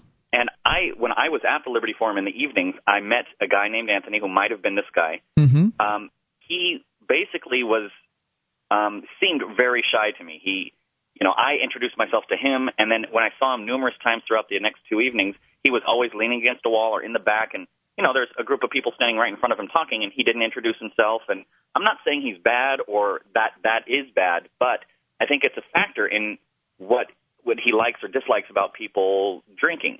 He might be just shy in general, or mm-hmm. he might be shy around people who drink. But I can also, if he's listening, I can also tell him that I hardly ever drink, and I know two friends here in the movement in New Hampshire that do not drink, and we all go to the social events and we have a good time. Uh, also, the people of, you know, I know maybe 150 people here, and most of them drink, and of those that do like alcohol, none of them are drunk all the time. It's just yeah. a social activity. It's just not that big of a deal.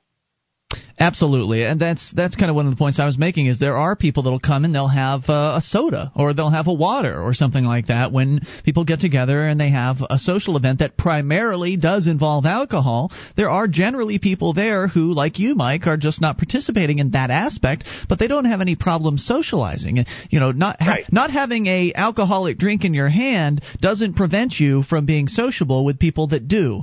So I think you're right. I think it is just a general shyness issue and that is a tough one to overcome. It really is. Well, you mentioned that it he had medication. Is. You so mentioned what? He, that he had medication he took that pre- precluded him from drinking, and maybe that that's part of it too. Maybe if he had a drink or half a drink, he'd loosen up a little bit. Maybe he'd be a little more extroverted as well. What do you think, Mike? Uh, I think that's certainly a possibility, but I'm not even going to suggest it to him. If he doesn't want to drink, don't drink. I just sure. would suggest to him that he rethink that being the reason that he doesn't move here. Yeah, I agree. I wouldn't suggest that uh, somebody lube up uh, and drink something in order to become more gregarious or more vociferous. I would suggest that they make a concerted effort to learn about being interested in other people. You know, go and pick up Dale Carnegie's How to Win Friends and Influence People. It'll change your life as somebody who's you know an introvert, uh, and then learn how to ask people questions. You really being a good uh, socializing, being effective at socializing is learning how to ask questions and learning how to listen yeah. to people more than it is to blabbing on about yourself. Right. Thanks, Mike, for the call tonight. Appreciate your input. For the show. Yep, because the fact about people is, it's, and this is a fact almost across the board, is that people for the most part, love to talk about themselves. So all you have to do is learn how to ask people questions like, how do you feel, etc. We can get back into that more. Coming up, Free Talk Live.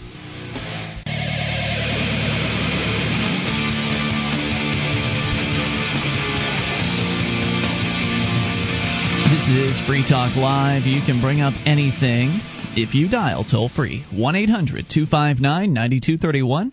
That's the SACL CAI toll free line, and it's Ian here with you. And Wayne? Join us on our website at freetalklive.com. All the features, they are free, so enjoy those on us. And those features include, oh, I don't know, archives, whole year's worth of the show right there on the front page of the website. You know, if you like the show, and you want to help support Free Talk Live, you can shop with us at amazon.freetalklive.com. Enter Amazon through that link, and Free Talk Live will get a percentage of your purchase. So start your shopping at amazon.freetalklive.com. We go to your phone calls about whatever you want. Tim is in New Hampshire. Tim, you're on Free Talk Live. Hi. Tim, what's on your mind tonight? Well, I had an interesting day today. Okay. I I was down at the police station, and uh, one of the officers told me that he had a warrant for my arrest. Why were you down at the police station in the first place? Well, I was there uh, to be booked. Um, it was a judge's order. Uh, it was a condition of bail. I was actually being I had been uh, accused of something else. Hmm. Um, but um, but anyway, he uh, accused me of uh, receiving stolen property, Oh dear. and so I asked him, you know, well, what property is it that you're accusing me of of uh, having received?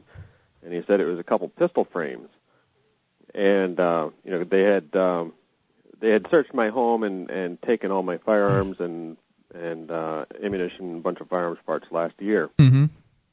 and uh, so apparently they decided that uh, they thought, or at least they claimed that um, two of the frames that they took from my home uh, were stolen, and I discovered uh, that at least one of them, uh, I believe both of them, are frames that I had made myself. I had machined them. You know, they started their lives as uh, as just one is a chunk of steel and one is a chunk of aluminum. And uh, using a friend's uh, milling machine, I uh, machined them into uh, firearm frames. So how did they determine that these frames that you handmade were stolen? I'm not sure. Um, I made them so that they would actually be compatible with a lot of parts from uh, from a certain manufacturer. Mm-hmm. Um, and they claimed that uh, that that manufacturer had reported uh, some pistol frames uh, stolen. Um, Well, but there's serial numbers on there to justify that? no, there are no serial numbers or makers marks or anything like that. Uh, I hadn't quite finished them yet. Are these guys after you? I mean, are they they've got something they've got it in for you? I I think they probably do. Um, you know, a few years back, I had filed a complaint uh, with the Attorney General's office uh, because Oh, boy. the chief um, had been uh, blatantly breaking the law, and you know, Hmm. even after I pointed out to him, he uh, he said, "I don't care what the law says. Uh, you're going to follow my rules." Of course. Typical And- tyrant. Yeah. So so I contacted an attorney who who uh, then explained to him that you know that he needed to follow the law, um, and and it didn't seem to have an immediate effect. So I went ahead and filed a complaint with the attorney general's office, and, and then eventually uh, he started complying with the law. Hmm. Um, but But then uh, you got targeted. I, I believe so. Well, Uh, it figures. I mean, it's just so common that that's the first thing I jump to. It just it just makes sense. What was that uh, the reason why they came and raided your house and confiscated a bunch of things in the first place? Uh, well, they had the first time when they when they went into my house and, and searched uh, and searched and took all my property or all my firearms and ammunition and stuff. They uh, they actually showed up with a um, order of protection um, that uh, had been taken out uh, against me. It was a temporary ex parte order. Um, so I mean, they had a legitimate reason legally for for taking my firearms. Hmm. Um, Was this No, your I- wife that uh, that put that order of protection out? Yeah, yeah, she had she had actually left me um last year and and uh after uh after I had tried to uh get her and my kids to come back, um the person that she was living with um uh told uh told her that um somebody had had told him that I had done something uh to one of my children Oh dear. and um you know but uh anyway the uh when i finally got a hearing the judge threw out the um the order of protection he said that, that she had given him no basis on which to issue an order and But they didn't give you your firearms back. right um they they said I need to get a, a court order telling them that they have to return them before they'll return them. What a scam. Yeah. And so Um, then they poked around and they determined that a couple of them were allegedly stolen. And you're saying you manufactured those from hand, uh, by hand. So did they arrest you for that? I mean, you're talking to us right now. You're not calling from a jail cell, I presume. Right. Yeah. Yeah. They uh, they arrested me and brought me to the courthouse, and I had a, a little uh, bail thing where I had to fill out some paperwork and and um, you know promise to show up in court, and uh, and so so I uh, uh, you know after I was done with that, they they brought me back, and I was able to go home.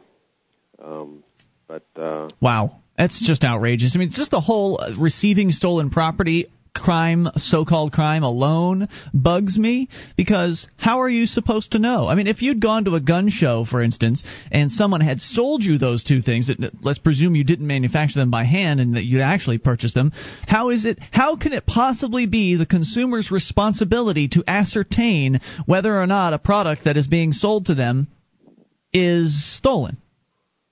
Right. I mean, there's there's no way they can prove it, and I can actually I can prove that it's not stolen and that I made it myself. But uh, Well, so then it should be a, a closed case, but nonetheless, your time shouldn't be wasted with this. I mean, you've got better things to do with your life than keep defending yourself in courtroom trials where they continue to try to throw you in a, in a jail cell.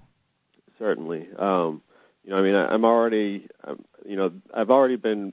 Uh, what I was being booked for was was uh, a couple felonies that I was accused of, uh, which, as far as I know, they have no. Um, uh, you know, they're things that I didn't do, and you know, as far as I know, they don't have anything as far as evidence goes. You know, other than just uh, accusations.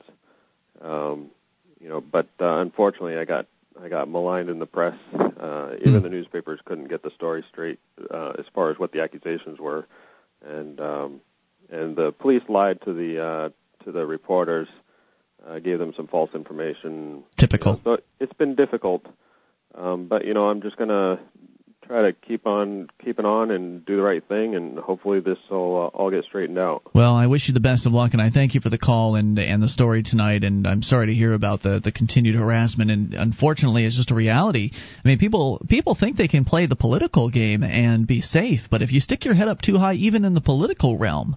There's a chance they'll go after you. I mean, in this case, he was just saying, "Hey, you need to follow your own laws." He, he pointed out where the police chief was breaking their own rules, and he made it public. And as a result of him making himself visible in that way, the state came after him. Just like the state came after Brian Travis and his family earlier this week when his horses were uh, when his wife's horses were stolen because he'd stuck his his head up above water and essentially said, "Hey, I'm somebody who you can't push around. I'm not going to obey like most people. I'm going to record you." Or that's what his son was doing. His son was recording one of the cops while he was on his own property. His son was on his son being on that property, not the cop. The cop was out in the road. So the son was recording, Cooper was recording the cop. Cop arrested him for it. And so the fact that they didn't just back down, the fact that they didn't just let them in and let them search and let them do whatever it is they wanted to do is why they've been targeted. And you know what? In some of the comments on the story, which have been has been big in the news up here in New Hampshire recently. This uh, a listener of ours who had his horses stolen. In the comments area, some people will say as much. They will say things like, "Well, if you'd just done what they wanted you to do, none of this would have happened." Well, duh. That's the big problem. Is the problem is these government people come around and they make whatever demands they want to make about what you need to do for your uh, to make them happy with how you're living your life and how you're taking care of your property or whatever the issue might be. You have to jump through whatever hoops they say to jump through or else. And we all know inherently that there's that or else out there. They don't always say or else. They don't always tell you what's going to happen. But everybody knows that behind every government program, behind every government demand, there's always that inherent threat of force, that threat of violence being used against your life and your freedom. Yeah, the gun in the room. Yeah, and we're all well aware of it. And now people are finally saying, no more of this. I've had it, and I'm not going to put up with it all anymore. I'm going to start disobeying just a little bit here and there. And even just a little bit of disobedience sends these people into a fit of rage. They are not used to people disobeying. They're not used to people uh, going against their policies and standing up and being verbal about it and being upfront about it. Rage and revenge. I've been to Brian's place before, and my wife is a horse person, and we I was very impressed with how well they had taken care of the horses, considering they had to bring all those horses over from from uh, Colorado Yep. and house them and put shelters up for them, and and I know that his wife is uh, cares for those horses very much. She loves those horses. That's all that I've heard from anybody that's been there is that the horses have been taken care of just fine. They're doing great. And the government is absolutely out of control. And it's time people started saying no. We need more people saying no. Hour three is coming up. This is Free Talk Live. Would you like to help others find Free Talk Live? You can help us advertise, market, and promote the show at amp.freetalklive.com. Consider becoming a Free Talk Live amplifier now for $3 a month and get some cool bonuses at amp.freetalklive.com.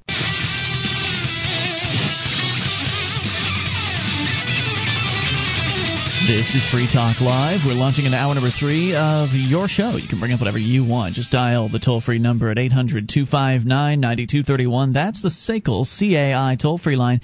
And it's Ian here with you. and Wayne. 1 800 259 9231. You can join us online at freetalklive.com. We give away all the features on the site, so enjoy those on us. Again, freetalklive.com. So, I said we were going to focus a little bit more on the Liberty Forum because, well, it was a great event, and that's where we were a week ago, actually. So it's already been an entire week since the first night of the Liberty Forum. It was a great time. It happened from Thursday through Sunday last weekend, uh, last weekend, and we were both there, and uh, Free Talk Live was there, broadcasting live every single night. We had a great time, had a bunch of great guests on the show, and a lot of our listeners were there, and an incredible amount of Free Talk Live listeners showed up to this. In fact, one of our listeners wrote an article which, instead of us just gushing about the forum, let's look at what somebody who had never been to a Free State Project event before thought about it. His name is Sandor Blessman, and that's his pen name, I believe. His uh, his real name, I don't know if I can reveal, but Did he say where he's from? he does say where he was from. And uh, the story is from AmericanChronicle.com. And here it is. He says, I had the good fortune to be able to spend the weekend of March 5th through the 8th of 2009 attending the Liberty Forum in Nashua, New Hampshire, which was put on by the Free State Project. And I should interject here the Free State Project is a movement of thousands of liberty loving individuals all coalescing, all concentrating in the same geographic location, and that is New Hampshire. It's a great idea. We're we're all moving here in order to get active for liberty, and so the the Liberty Forum is a, essentially a showcase of what it's like to be around hundreds of other like-minded, liberty-oriented people. And here we continue with uh, Mr. Blessman. He says to say I was energized and excited by the happenings there would be an understatement. I felt welcomed, accepted, and embraced by all those in attendance. Never before in my life have I experienced so many people that felt the same way about freedom as I do, all gathered together in the same place. I drove from the Chicago area to Nashua to attend this event. The total drive time was a little over 17 hours one way. I would have flown, but I didn't want to put up with the TSA and all their dictates. Sorry, but I want to be able to keep my shoes on and drink bottled water when I travel. I could have taken a train, but I didn't. I wanted to drive. It'd been a long time since I'd taken a road trip, and the forum made it worth the trip. I could talk about the Liberty luminaries that gave their speeches. I could talk about how great it was to hear these personalities in person. I could talk about the individual speeches by people like Adam Kokesh from Iraq Veterans Against the War and how great and emotional his presentation was. I could talk about how awed I was to be in the presence of Dr. Mary Ruwart, one of my personal heroes. Did you get a chance to meet her? Wayne? I did, I did. She's great, isn't she? Fantastic. and how exciting it was to be able to speak to her one on one, even if it was for just 10 minutes. I could talk about how inspiring it was to listen to Will Buchanan tell of his adventures on his walk for liberty across America, and to discuss freedom with him and his lovely wife Brooke at a roundtable luncheon. There are many things about the speakers that I could mention. I could talk about how interesting and educating it was to hear Glenn Jacobs from the WWE give a speech on the economy.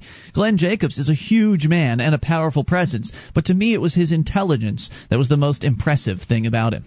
I could mention how entertaining it was to hear John Taylor Gatto speak about education despite his age and the fact that he can't be as animated as I'm sure he was in his past. I could talk about how fun it was to watch Stefan Molyneux instruct a room full of libertarian minded people on how to win any political debate in two minutes or less. I could talk about these things, and I guess I did just a little, but I won't go into any more details because although these luminaries and their presentations gave this gathering substance and form, it was not they who made the forum so exciting for me to attend. Although these famous and inspiring people gave presentations worthy of the standing ovations they received and never seemed to have enough time to answer all the questions that the audience members wanted to pose, it was not they who impressed me the most. It was, in fact, the legions of ordinary people who'd gathered together in one place to listen to these people who delighted me. It was they who created the positive and exciting atmosphere which permeated the hotel. And I have to say, he's spot on. The Liberty Forum and the PorcFest, these are the two events the Free State Project puts on. Every time it just keeps getting better. Every time the people that have been there before, they get to know one another better and the bonds grow. And of course, there are new people coming in, and that, that's always the most difficult part is coming in as, as a new person. But it's you're so welcomed, and it, there's it's just such a great group of people. I totally agree with what uh, Mr. Blessman is saying here. He says it is they, the regular people, who make the Free State Project the beacon of hope that it has become in the liberty movement. One of the first things one notices about this movement is the diversity of those involved. People from all backgrounds, cultures, races, and religions attend. That is a testament to the power of freedom. It appeals to most everyone, regardless of their upbringing or social status. The other thing I noticed is how friendly everyone was. There was no prejudicial judging going on in this group. There was a tendency I found to introduce oneself and then to begin conversing with one another as if you've known each other for years. And I have to say, Wayne, that that is not an uncommon thing that is said about uh, people in this movement. Not uncommon, uncommon at all. You know, I think I see a lot of people who are very angry and frustrated because they feel like they're alone. And then when they come to these things, they're joyous because they realize they're not alone and that there are other people working towards freedom like like they would like to.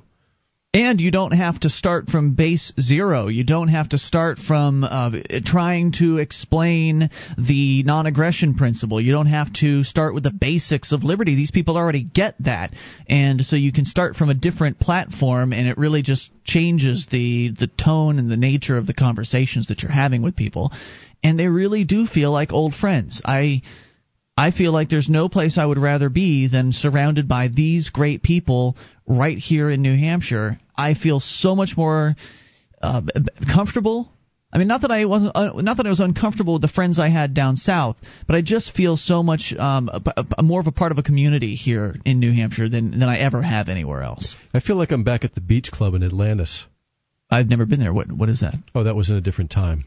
Oh, the uh, the, the lost city of Atlantis. Yes, gotcha. So, uh, so so he says that you know that there's a real tremendous connection here, and the non-initiation of aggression principle, as he says, and the idea that in order to live in liberty, you must grant that liberty to all others, is ingrained in our psyches for the most part, and that connection alone is a powerful catalyst for tolerance and friendliness in our interactions. Those ideals were personified by just about everyone at, at the forum. It's these individuals who make society work. It's they who provide the labor, the products, and the services that make the day to day living in the modern world possible. The people attending were the teachers, technicians, software programmers, mechanics, entrepreneurs, businessmen, doctors, clerical workers, etc., who want to see government reduced in size and scope. These are professionals and laborers from a, variety of industries, both private and public, who are tired of the overbearing, intrusive nature of our government and simply want to back the ability to be able to make their own decisions for themselves and their businesses and succeed or fail based on their own merits. They came to the forum to get ideas on how to achieve liberty in our lifetime and discuss those same ideas. It was these discussions we had amongst ourselves that made the Liberty Forum such an exciting place to be. By the end of the forum, my head was so full of new information and ideas it was spinning. I don't know if it would have been possible to squeeze any more nuggets into my skull, and yet I didn't want the weekend to end. I'd found a time and a place that I would have liked to have stretched into eternity had it been in my power. I now have more hope than ever before than ever before that ordinary folks can create the change necessary to return our society back to the type of freedom-loving, independent thinking society our founders must have imagined. I'd like to just interject that I think that the the terminology going back to is something we should avoid. I agree. I think that when you say you want to go back to something, you sound like you're obsessed with the past, and the fact is, the past was not better than what we have today. What we have today, while the government is certainly more tyrannical in many ways, is a preferable living condition. It's a very comfortable society. It's very wealthy compared to the past. And also in the past, you had this pesky thing called chattel slavery, uh, which you definitely don't want anybody to think that you want to go back to. So let's talk more about moving forward. Let's talk about moving ahead. Let's talk about evolving to the next great uh, understanding of mankind. With ideas that really work. Exactly. So he finishes up. He says the ordinary people attending this forum gave me more hope than any politician possibly could. They are the promise of real change, lasting change, change from the bottom up. And for me, this is what made the Liberty Forum a rousing success. So, great story there from Amer- AmericanChronicle.com. And I have to agree, the Liberty Forum is great, and being around these activists is fantastic. You know, I mean, if you've listened to the show before, I gush about this all the time. What could be more exciting, though? I mean, as far as the liberty movement is concerned, as far as as far as getting people together and getting active, where else is it happening? I'm still, you know, if you got an answer to that question, 1 800 259 9231. I don't believe it's happening anywhere else but here. And I think you should be a part of it if you're interested, because we'd love to have you. 800 259 9231. Horse theft update coming up. It's Free Talk Live. Yeah. This is Free Talk Live. You can bring up anything if you dial toll free 800 259 9231. That is the SACL CAI toll free line. It's Ian here with you. And Wayne. Join us online at freetalklive.com. All the features on the site we give to you, so enjoy those on us. Uh, and by the way, those features include the bulletin board system. We've got over 400,000 posts. There's a lot to talk about, from serious issues to fun stuff. You'll find it all free at bbs.freetalklive.com. That's bbs.freetalklive.com. Now, did you know that over 35% of IT admins admit to snooping through their boss's email? Shouldn't your business email be secure? PrivacyHarbor.com is an email alternative. That's both private and confidential, guaranteed. PrivacyHarbor.com, because normal email is not secure. That's PrivacyHarbor.com. Let's go to your phone calls. Talk to Nate in Missouri. Nate, you're on Free Talk Live. Hey. Hey, what's on your Uh, mind tonight? I was going to talk about fascism. All right, Uh, go for it. history class, we're studying the different fascist dictators. Yes. And I was going to get your opinion on who was the worst. Who was the worst fascist dictator? You know what? Honestly, I can't say I've really studied them. Wayne, what do you think? Well, Mussolini and Hitler were the most two most popular. They didn't let Was they- Hitler really a fascist? I mean, he led the National Socialist Party. Well, that's that's essentially see, fascism is is the marriage of big corporations and big government, and it is it is a leftist form of government. That's what people always uh, consider fascism the right, but it's not. It's also a leftist form of government. The main difference is is that with fascism, it's government and corporations in bed together who rule over the people, whereas and they actually in a fascist system, people are uh, can uh, take title to property, but only if you behave they use laws and taxes and regulation to, to control you. Mhm. Whereas in a communist system, which is also a leftist form of government and a form of collectivism, the government holds title to all the property and controls everything. There is no difference. Or Well, now, Wayne, you've just labeled both of those as leftist. Are you suggesting uh, what what is a rightist form of government? Well, the real the real uh, paradigm or the real scale, I think, the political scale is you got you have totalitarianism versus anarchy, no government. So total government versus no government, and so those are both totalitarian, uh, c- collectivist t- forms of government. right. It's really a question of statism, not left or right. yes, Right. I mean, I would think. Yeah. So I'll take the easy way out. Uh, the most fascist fascist was George W. Bush, though Obama seems to be giving him a run for his money. so far. Your thoughts? All right. Anything else well, on your I mind? was thinking Stalin, actually. Well, Stalin was a communist. So why Stalin? If you uh, what what what point can you make to say that he was a fascist? Well, mainly just his uh, secret police force, is just, in general, kind of big brother. Secret police is a hallmark of all totalitarianism, not Right. necessarily just fascism. Yeah, because Sure. communism, communists believe that the state should control everything, all means of production, all property, all resources. So probably not Stalin, probably would not qualify, but he certainly was a totalitarian communist, Yeah. no doubt about that. And, Mao Zedong was the worst of all in, in how many Commies? people he killed. Yeah. Because I, I always look at those regimes in, in terms of their death toll. Body count, yeah, that would make the most sense. Yeah. In which case, it would be Hitler. I think Which- Ma- no, well, as far was- as fascists, as far as Oh, fascists. yeah, yeah, I think Hitler was the worst among fascists. If he was a fascist, though Yeah. he did lead the National Socialists. So what's a fascist? What's a socialist? I don't care. As long as they're controlling people, that's what I oppose. As long as they're uh, trying to tell you how to live your life, I will oppose them. Nate, any other All right. thoughts? Well, on the topic of Stalin, I Hello? yes. apparently his last. Yes. Go ahead. Yeah, you were saying on the topic of Stalin, what? Yeah, I've discovered a conspiracy. Okay, what sort of conspiracy? name, Stalin, Stalin actually means man of steel. And can you think of any other famous men of steel? Superman. Thanks for the call tonight. I'm huh? Is he still there? fascist. Who's a fascist? Superman. Superman is a fascist. Superman is propaganda. He's evil, man. Superman is is is supposed to be Stalin. It was. Are you saying that they've modeled. Superman after Stalin? We came out about the same time. Mm. It's an I, interesting. I always wanted to steal his girlfriend. I always liked Lois Lane. Lois Lane is a babe. Thank you for the call tonight, dude. I appreciate hearing from you at 800 259 9231. That is the SACL CAI toll free line. Yeah, whether they're a socialist or fascist or whatever you want to call them, they're authoritarians. They believe they know what's best.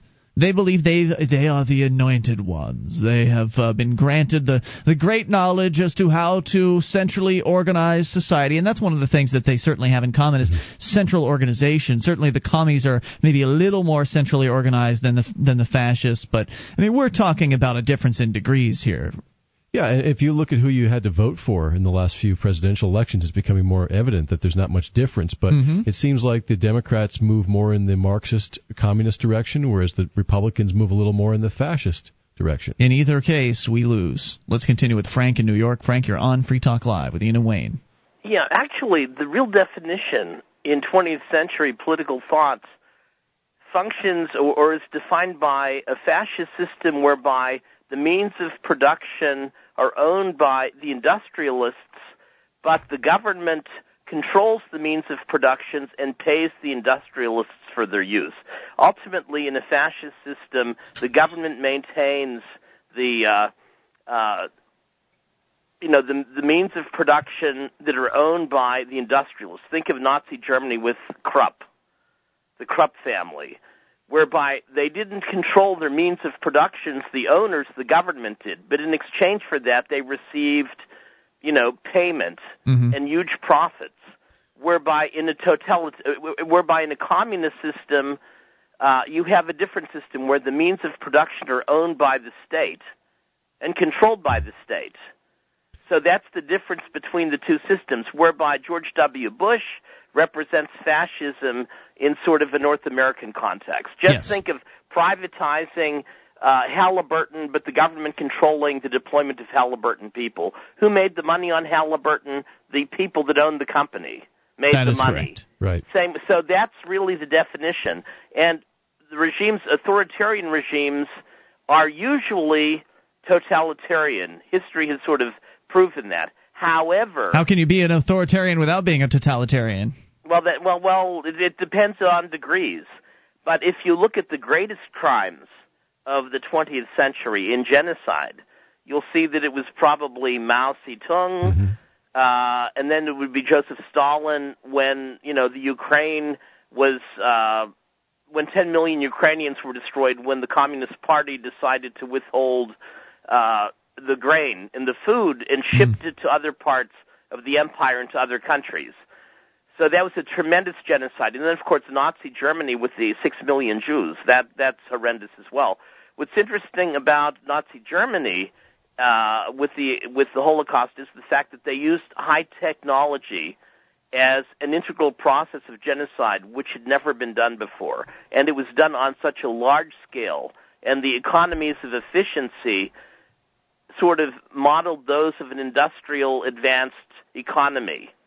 And so when you look at them all, they're all pretty bad. And then you can look at Pol Pot, who had a very primitive uh, in, industrial infrastructure, but managed to kill uh, what was it, four million uh, Cambodians. Vietnam. Yes. So Vietnam. when you look at when you look at the history of that, it's very specific. I mean, it's uh, uh, it's horrendous. I think you have to look at some writers like Hannah Arendt with her uh, essay or her book on totalitarianism. Frank, thanks for the uh, the comment tonight. No Appreciate problem. hearing from you. 800-259-9231. That is the SACL CAI toll free line. Whether socialist or fascist or communist, these people that he was talking about are the biggest murderers of all time. I mean, the private murderers, people like Jack the Ripper, pale in comparison. More on the way. This is your show. It is Free Talk Live, which is why the government is the greatest threat. Period. One of the bonuses you'll get as a Free Talk Live amplifier is access to our classic archives. For just $3 a month, you can become an amplifier and you'll help us get on more radio stations and MP3 players. Get the details at amp.freetalklive.com. That's amp.freetalklive.com. This is Free Talk Live, your show. You dial in toll free. We talk to you about whatever you want. 800 259 9231 is the SACL CAI toll free line. And it's Ian here with you. And Wayne? You can join us online at freetalklive.com. All the features are completely free, so enjoy those. And the, those features, by the way, include archives. If you've missed a moment of the show, click and download. They're right there on the front page of the website, free for you at freetalklive.com. Also, coming up this summer, a dozen different seminars put on by the Institute for Humane Studies. They pay for your meals and your housing. Um, some of the seminars include the Moral Foundations of Capitalism happening at Clemson University June 20th through the 26th. It's a rigorous interdisciplinary ev- evaluation of the economic systems examining timeless questions about society, human nature, and government with an emphasis on current events. Explore capitalism's roots in philosophy and history as well as economic theory and the current crisis. Discuss the ideas of thinkers such as Aristotle, Adam Smith, Ayn Rand, and Friedrich Hayek. And you can get registered for it at libertarianseminars.com. Head over there and get registered today. Libertarianseminars.com. As we go to your phone calls about whatever you want. Ben is listening to WVTS in West Virginia. Hey, Ben, you're on Free Talk Live. Hey, great. Um, listen, um, you know, anytime, you know, I was listening to the previous callers, and it's interesting. Anytime government starts to get involved in business, there's always strings attached. When they get involved in business, yes, whether whether it's licensing or regulations, there's always something else they want you to do for them.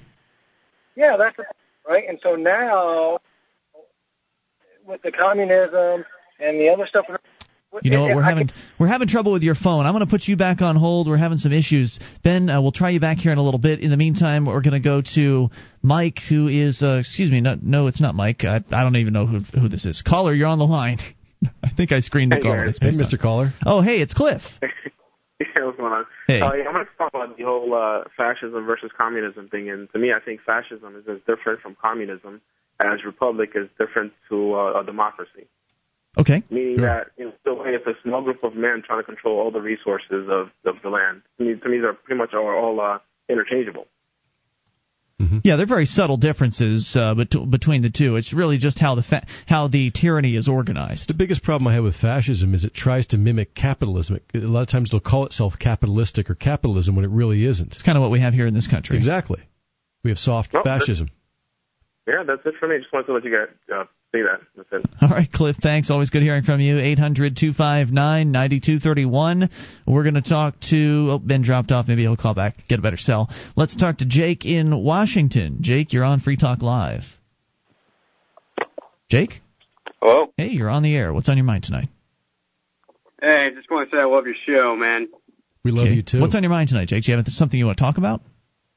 Oh yeah, I wanted to talk about uh, surveillance and pretty much how Obama's whole agenda is to set up pretty much um, civilian task force, kind of just militia. Well, militia probably wouldn't be the right term. Um, probably Yeah. bra- Domestic security force. b- brown shirts. You know that might be a better term for it. Sounds about right. Yes, you're familiar with what brown shirts are, right? Yep. So that's what they're looking at doing. They're looking at creating a national service program and forcing all young Americans to essentially work for the federal government in the sorts of uh, areas that you're talking about, so-called civil defense or civil service, uh, and of course the military. They, they they won't forget to populate the military even more with warm bodies through their national service program. So that's what they're looking at doing. Exactly. You know, militia is just kind of a term they use to make it seem like a good idea. I don't think they're going to be using the term militia. I, have you heard them mention the term militia in any sort of positive fashion? Not exactly. It was No. blogged about repeatedly by these Obama fanatics.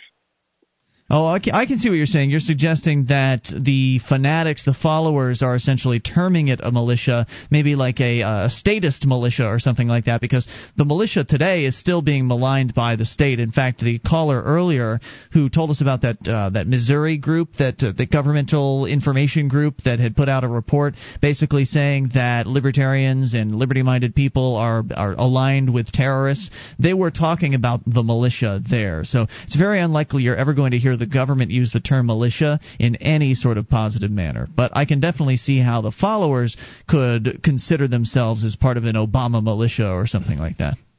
If that's what Right. you're getting at. Thanks for the call tonight. Good hearing from you. 800 259 9231. Let's talk to Michael in Texas. Michael, you're on Free Talk Live. Hi, how you doing? What's on your mind tonight, Michael? Um, nothing's really on my mind. Well, everything's on my mind, but uh, well, pick one. I just I don't have an issue right now. I just wanted to tell you, um, I have registered ObamaDeception.org, Okay. and I've made it available free for anyone that wants to download. I'm hosting it for free. What are you Go to hosting? um, ObamaDeception.org. It's a film by Alex Jones that he put out just a couple of days ago. Oh, he's uh, old Alex Jones has a new movie out. I, I hadn't even caught wind of that. Obama Deception. No, I hadn't even heard about it. That's good to know. I, I've always enjoyed Alex Jones's movies. I not so much for the whole conspiracy theory thing necessarily, but I think there are definitely people out there conspiring to do things. There's no doubt about that. I like Alex Jones the most when he talks about real, t- uh, concrete things that are happening, like the police state. When he's reporting on the police state, I think he is on the top of his game. He's at his best. So I imagine there's some of that stuff in this new movie. Yes, there is. Great. Oh, good to Uh, know. but it's more geared toward towards the international bankers and pretty much telling the people that Obama and pretty much most presidents have been run by the international bankers. You know, one of the other things I really like about Alex Jones is that he is one of those people that puts his product out there and encourages people to just distribute it. And that's kind of what we do here on this show and and I think that's fantastic. When you've got a product that you think is valuable, you don't charge for it up front. You put it out there and you say, "Hey, here you go. If you like it, send me some, you know, send me some money." And and you know, he deserves a lot of credit for doing things that way. yeah, which is why- exactly. If you like it, buy the DVD, which I did. well, and that's why you're able to share it on your website without him coming after you with some sort of lawsuit. And he also, I think, knows that you'll, uh, if you buy the DVD, you'll pass it out to your friends, and, and that's a good way, is, is a sampler way of, of uh, selling a lot of DVDs. and expanding his brand. Thanks for the Yes. call tonight, dude. 800 259 9231. Let's talk to John Paul, listening to KBYO in Louisiana. John Paul, you're on Free Talk Live. Hello. Hello. Hey, John Paul, what's on your mind tonight? Yeah, I was wondering about this. Uh, some of these latest gun control bills, uh, like HR 45. Uh, I was wondering, like, what's the word on that? You know, haven't heard anything fresh. Obviously, they're tossing around a lot of ideas. They're talking about bringing back the assault, uh, the assault weapons ban, and odds are good that they're probably going to bring it back with some more extra restrictions this time around. Uh, we can sit here and we can speculate about it. Uh, I would say that eventually something will happen. I mean, you've got a Democrat-controlled Congress, and they're not uh, their constituents aren't as concerned with that particular issue. I'm not one to back scratch the Republicans. I don't care for them either. I mean, the Republicans have presided over the largest increases in the in the state within the last few decades, so they're as guilty, if not more so, than the Democrats in increasing the size of the state. But certainly, we know that the Democrats are a little more interested on on uh, controlling guns. So I'd expect you'll see something happen. So it's probably not a bad idea to do what a lot of people have been doing and uh, stock up on some ammo. Gun sales are going th- have gone through the roof in the last three or four months. Yeah, there's no Yeah. doubt about that. Yeah, Any other thoughts the for one us? thing that has been skyrocketing in the economy. John Paul, any other uh, thoughts for us tonight? Yeah, uh, concealed carry um, reciprocity, or however that's pronounced. Reciprocity. Like, basically, your your concealed carry permit is good anywhere that allows concealed carry. How's that law coming along? Are- Are you talking about some sort of national law? From state to state? Yes, from from state to state. There's It's actually a bu- basically going to be recognized nationwide, the same as your driver's license.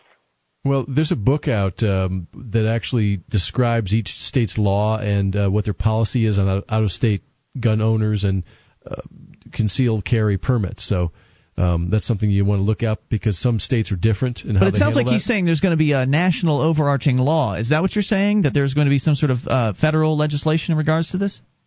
Yes, I heard some talk about it uh, on the internet that that that uh, concealed carry permit is going to be valid no matter where you go, as long as the state allows concealed carry to begin with. Well, It's I would say that. Uh, you know, I I hadn't heard about that, but I I'm not touched uh, you know tapped into uh, the pulse of DC. The last thing I want to do is pay too close attention to what they do there. So I'd recommend you head back to the internet and uh, you'll probably find your answer there. And I thank you for the call. If that happens, well, okay, but whatever.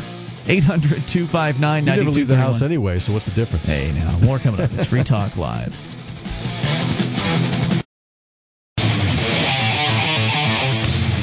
Free Talk Live. It's your show. Only moments remain. Just enough time for your call if you make it right now at 1 800 259 9231. That is the SACL CAI toll free line, and it's Ian here with you. And Wayne? Join us online at freetalklive.com. All the features we give to you. So enjoy those on us. And if you like the show and you want to help support Free Talk Live, you can become an amplifier for as little as three bucks a month. We take that money in, reinvest it into the show. Go and become an amplifier at amp.freetalklive.com. It makes a difference for us having that money come in because it allows us to advertise the show in a in a way that really makes us look as big as the other guys. And you have to act like you're a success before you can actually be a success. At least that's certainly something I've found true in my life. And so being able to to advertise big dollar, you know, put, put some big dollars into advertising helps uh, our image in the industry and makes it more likely that something like what happened earlier this week will happen more often.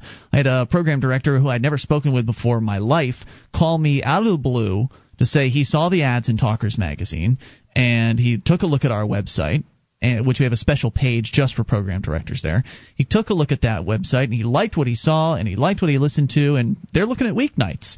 So it's not a done deal yet, but it's one of those things that, you know, it wouldn't have happened if we didn't have those half page ads in Talkers magazine. So that's something that's one of the many things that the AMP dollars allow us to do on this show is really reach out there and get Free Talk Live in front of these decision makers and eventually they will make the decision to add the show to their lineup, which is what's happened. Now we've got, you know, 45 radio stations carrying the show, and it's really all because of the amplifiers. So you can become an amplifier for as little as three bucks a month over at amp.freetalklive.com, and you get perks like access to the amp only call in lines, chat room, and more. We go to your phone calls. Uh, you can bring up absolutely anything. Let's talk to Joe in New York. Joe, you're on Free Talk Live. Excuse me, Jay in New York. Jay, you're on Free Talk Live. Hi there. Hey, what's on your mind tonight? Uh, I love your show. Um, I was studying for a CLEP exam, which allows introverts like me to uh, to get college credits without going to class. okay, great. And uh, I'm supplementing the review course with Murray Rothbard's Conceived in Liberty history work, which is available for free at the Mises website. Okay. And uh, on page 402 of Volume 1, he describes the peaceful and voluntary anarchism of the Quakers, which lasted almost 50 years until, as he describes on page 59 of Volume 2, uh, the general status war pressures, and specifically Ben Franklin, betrayed them for his own power. It was all over. Ooh, that's awful. Yeah, uh, you might want to check that out, or your listeners might be interest, interested in that. And uh, that's about all I have. Well, very good. I've heard good things about that book. I think somebody sent me a copy of it. I've got so many books that I just yeah. have not made the time to read, but I'm glad you're out there well, reading them. That part, that part is only ten pages about the the founding of that colony. It's absolutely hilarious how frustrated the uh, would-be statists were that first five years. You know, I think it'd be interesting to. Uh, I, I, again, I obviously haven't read it, but as far as frustrating the statists are concerned, I love the idea of going and doing what they did. Have your own Declaration of Independence go ahead and write up your own constitution and and, and essentially secede um, in document form at the very least, if not in spirit, and basically say, yeah, we're declaring our independence from your United States, and we're going to form our own free land of Keene or yeah. something like that. I mean, a lot of people say that it's it's impossible because of human nature, but uh, this was not a homogenous society. This was not just the Quakers. This was Quakers and non-Quakers and Indians living in uh, essentially equality. Sounds good to the me. Indians. The Indians were allowed six people uh, against six whites on, on juries in cases involving uh, racial uh, disputes. They also called themselves the Society of Friends, was it? Yeah, that's what that's Yeah. what uh, that's that's said in the book. Yeah. But uh, just ten pages. Uh, it's it's absolutely uh, it made my day yesterday. And what was the book again? It was called Conceived in Liberty by Murray um, Rothbard. by Murray Rothbard, and there there are four volumes. You need volume one on page 402, and Okay. then volume two on page 59. Well, thank you so much for the call tonight. Really appreciate Have it, good Jay. night. 800 259 9231. There sure are a lot of great liberty oriented books out there, but not so many liberty oriented radio shows or television shows. And one of the things that has been just floating along with the liberty movement for the longest time is an obsession with books. And I love, I love a good book. and books are great, and I wish more people, including myself, would read more often. However, the reality of the world that we live in is that uh, people are pretty busy, and it seems that people are not as as willing to sit down and, and take time out and make time to to read a book while they might not have any problem sitting down and watching an hour of television every single night. So it really is about your priorities and about what it is you've chosen for yourself. But the fact is, a lot of people do like to watch TV, and a lot of people like to, uh, you know, surf the internet, which is pretty much reading. I mean, being on the internet unless you're playing a game or something is basically reading. You just don't have pages in front of you. It's a little different though, because I I, te- I find that the surfing the internet is a little bit more ADD-ish, if you if you, if you will, because Yeah, you you're jumping around. Thing, you jump around a lot more. Whereas when you sit down and read a book, you're you're sitting with one subject with one thing. It's linear. Yes, and I actually prefer that. But to sit in front of the fire, and my my house is not quiet, so I, I'm not going to be able to sit in front of a book for a few years Mhm. yet. But uh, I do like to sit in front of a fire with a cup of tea and, and under a nice in a nice comfortable chair and read a real book. That there's nothing like that. I agree with it. I'm not trying to malign books at all. What I'm pointing out is that the liberty movement, I think, what it really needs to take off even more so than it than it is. I mean, it's burg- I would say it's burgeoning at this point. It's not even close to taking off. It's it's getting warmed up. Um, I think that obviously the internet has been infected by liberty-minded people, and that's great. They're taking over message boards. They're starting their own websites. They're they're putting it out. They're putting content out there on the internet, and it's the genesis point for a lot of uh, great media that's being generated. This new media that's being generated, like Free Free Talk Live is well, Free Talk Live is like a, a mishmash. It's like a, a multimedia show because we're on an old media format. We're on radio, and at the same time, we're also distributed uh, all over the place on the internet. So that's a good thing. But the internet has been creating these new media uh, shows that have slowly been transitioning into other distribution channels. I mean, Free Minds TV, which we have Nick on the show every Tuesday, is a great example of that. It's a show that started on, well, actually, it started on cable access and the internet at the same time. And they've expanded out to more cable access channels as they've expanded on the internet, and they've also expanded out to radio now as well. So it's important I think it's critical to get the, the pro liberty message in as many media forms as possible. Some of the activists today were talking about creating a, a, a newspaper here in the Keene area. Now, we already have the New Hampshire Free Press, which originally was published in Keene. It is still heavily distributed in, in Keene, but now they're talking about doing like a Cheshire County Free Press or something like that, some sort of uh, more focused kind of a news media and I think that's great. So even though newspaper seems really outdated, there are a lot of people that still read it and it can be refreshed. Yes, newspapers are dying off around the country, but they're following an old business model Right. and they're you know they're just the, the old dinosaurs in the industry that don't know how to change. There are still papers that are profitable out there. Free papers. Yes. That, that make their money from the advertising and not from selling or delivering. From, Most papers make money from advertising. Yes. The delivery is just, you know, a little bit of money that comes But in. a lot of these papers tend to just put a stack in a, uh, a store or something. It's Mhm. not uh, the home delivery so much. and people come after them. and They, come, after them. them. They and they they take them all. Uh, of course, the price is right, but whatever it takes to get those ads in people's hands and get your articles in people's hands is what works. So what I'm saying here is we need to have more than just books. The the books are out there. We've got all the we've got all the liberty books that we need, and of course more will inevitably be written. But what more can you really say in book form that hasn't already been said about freedom?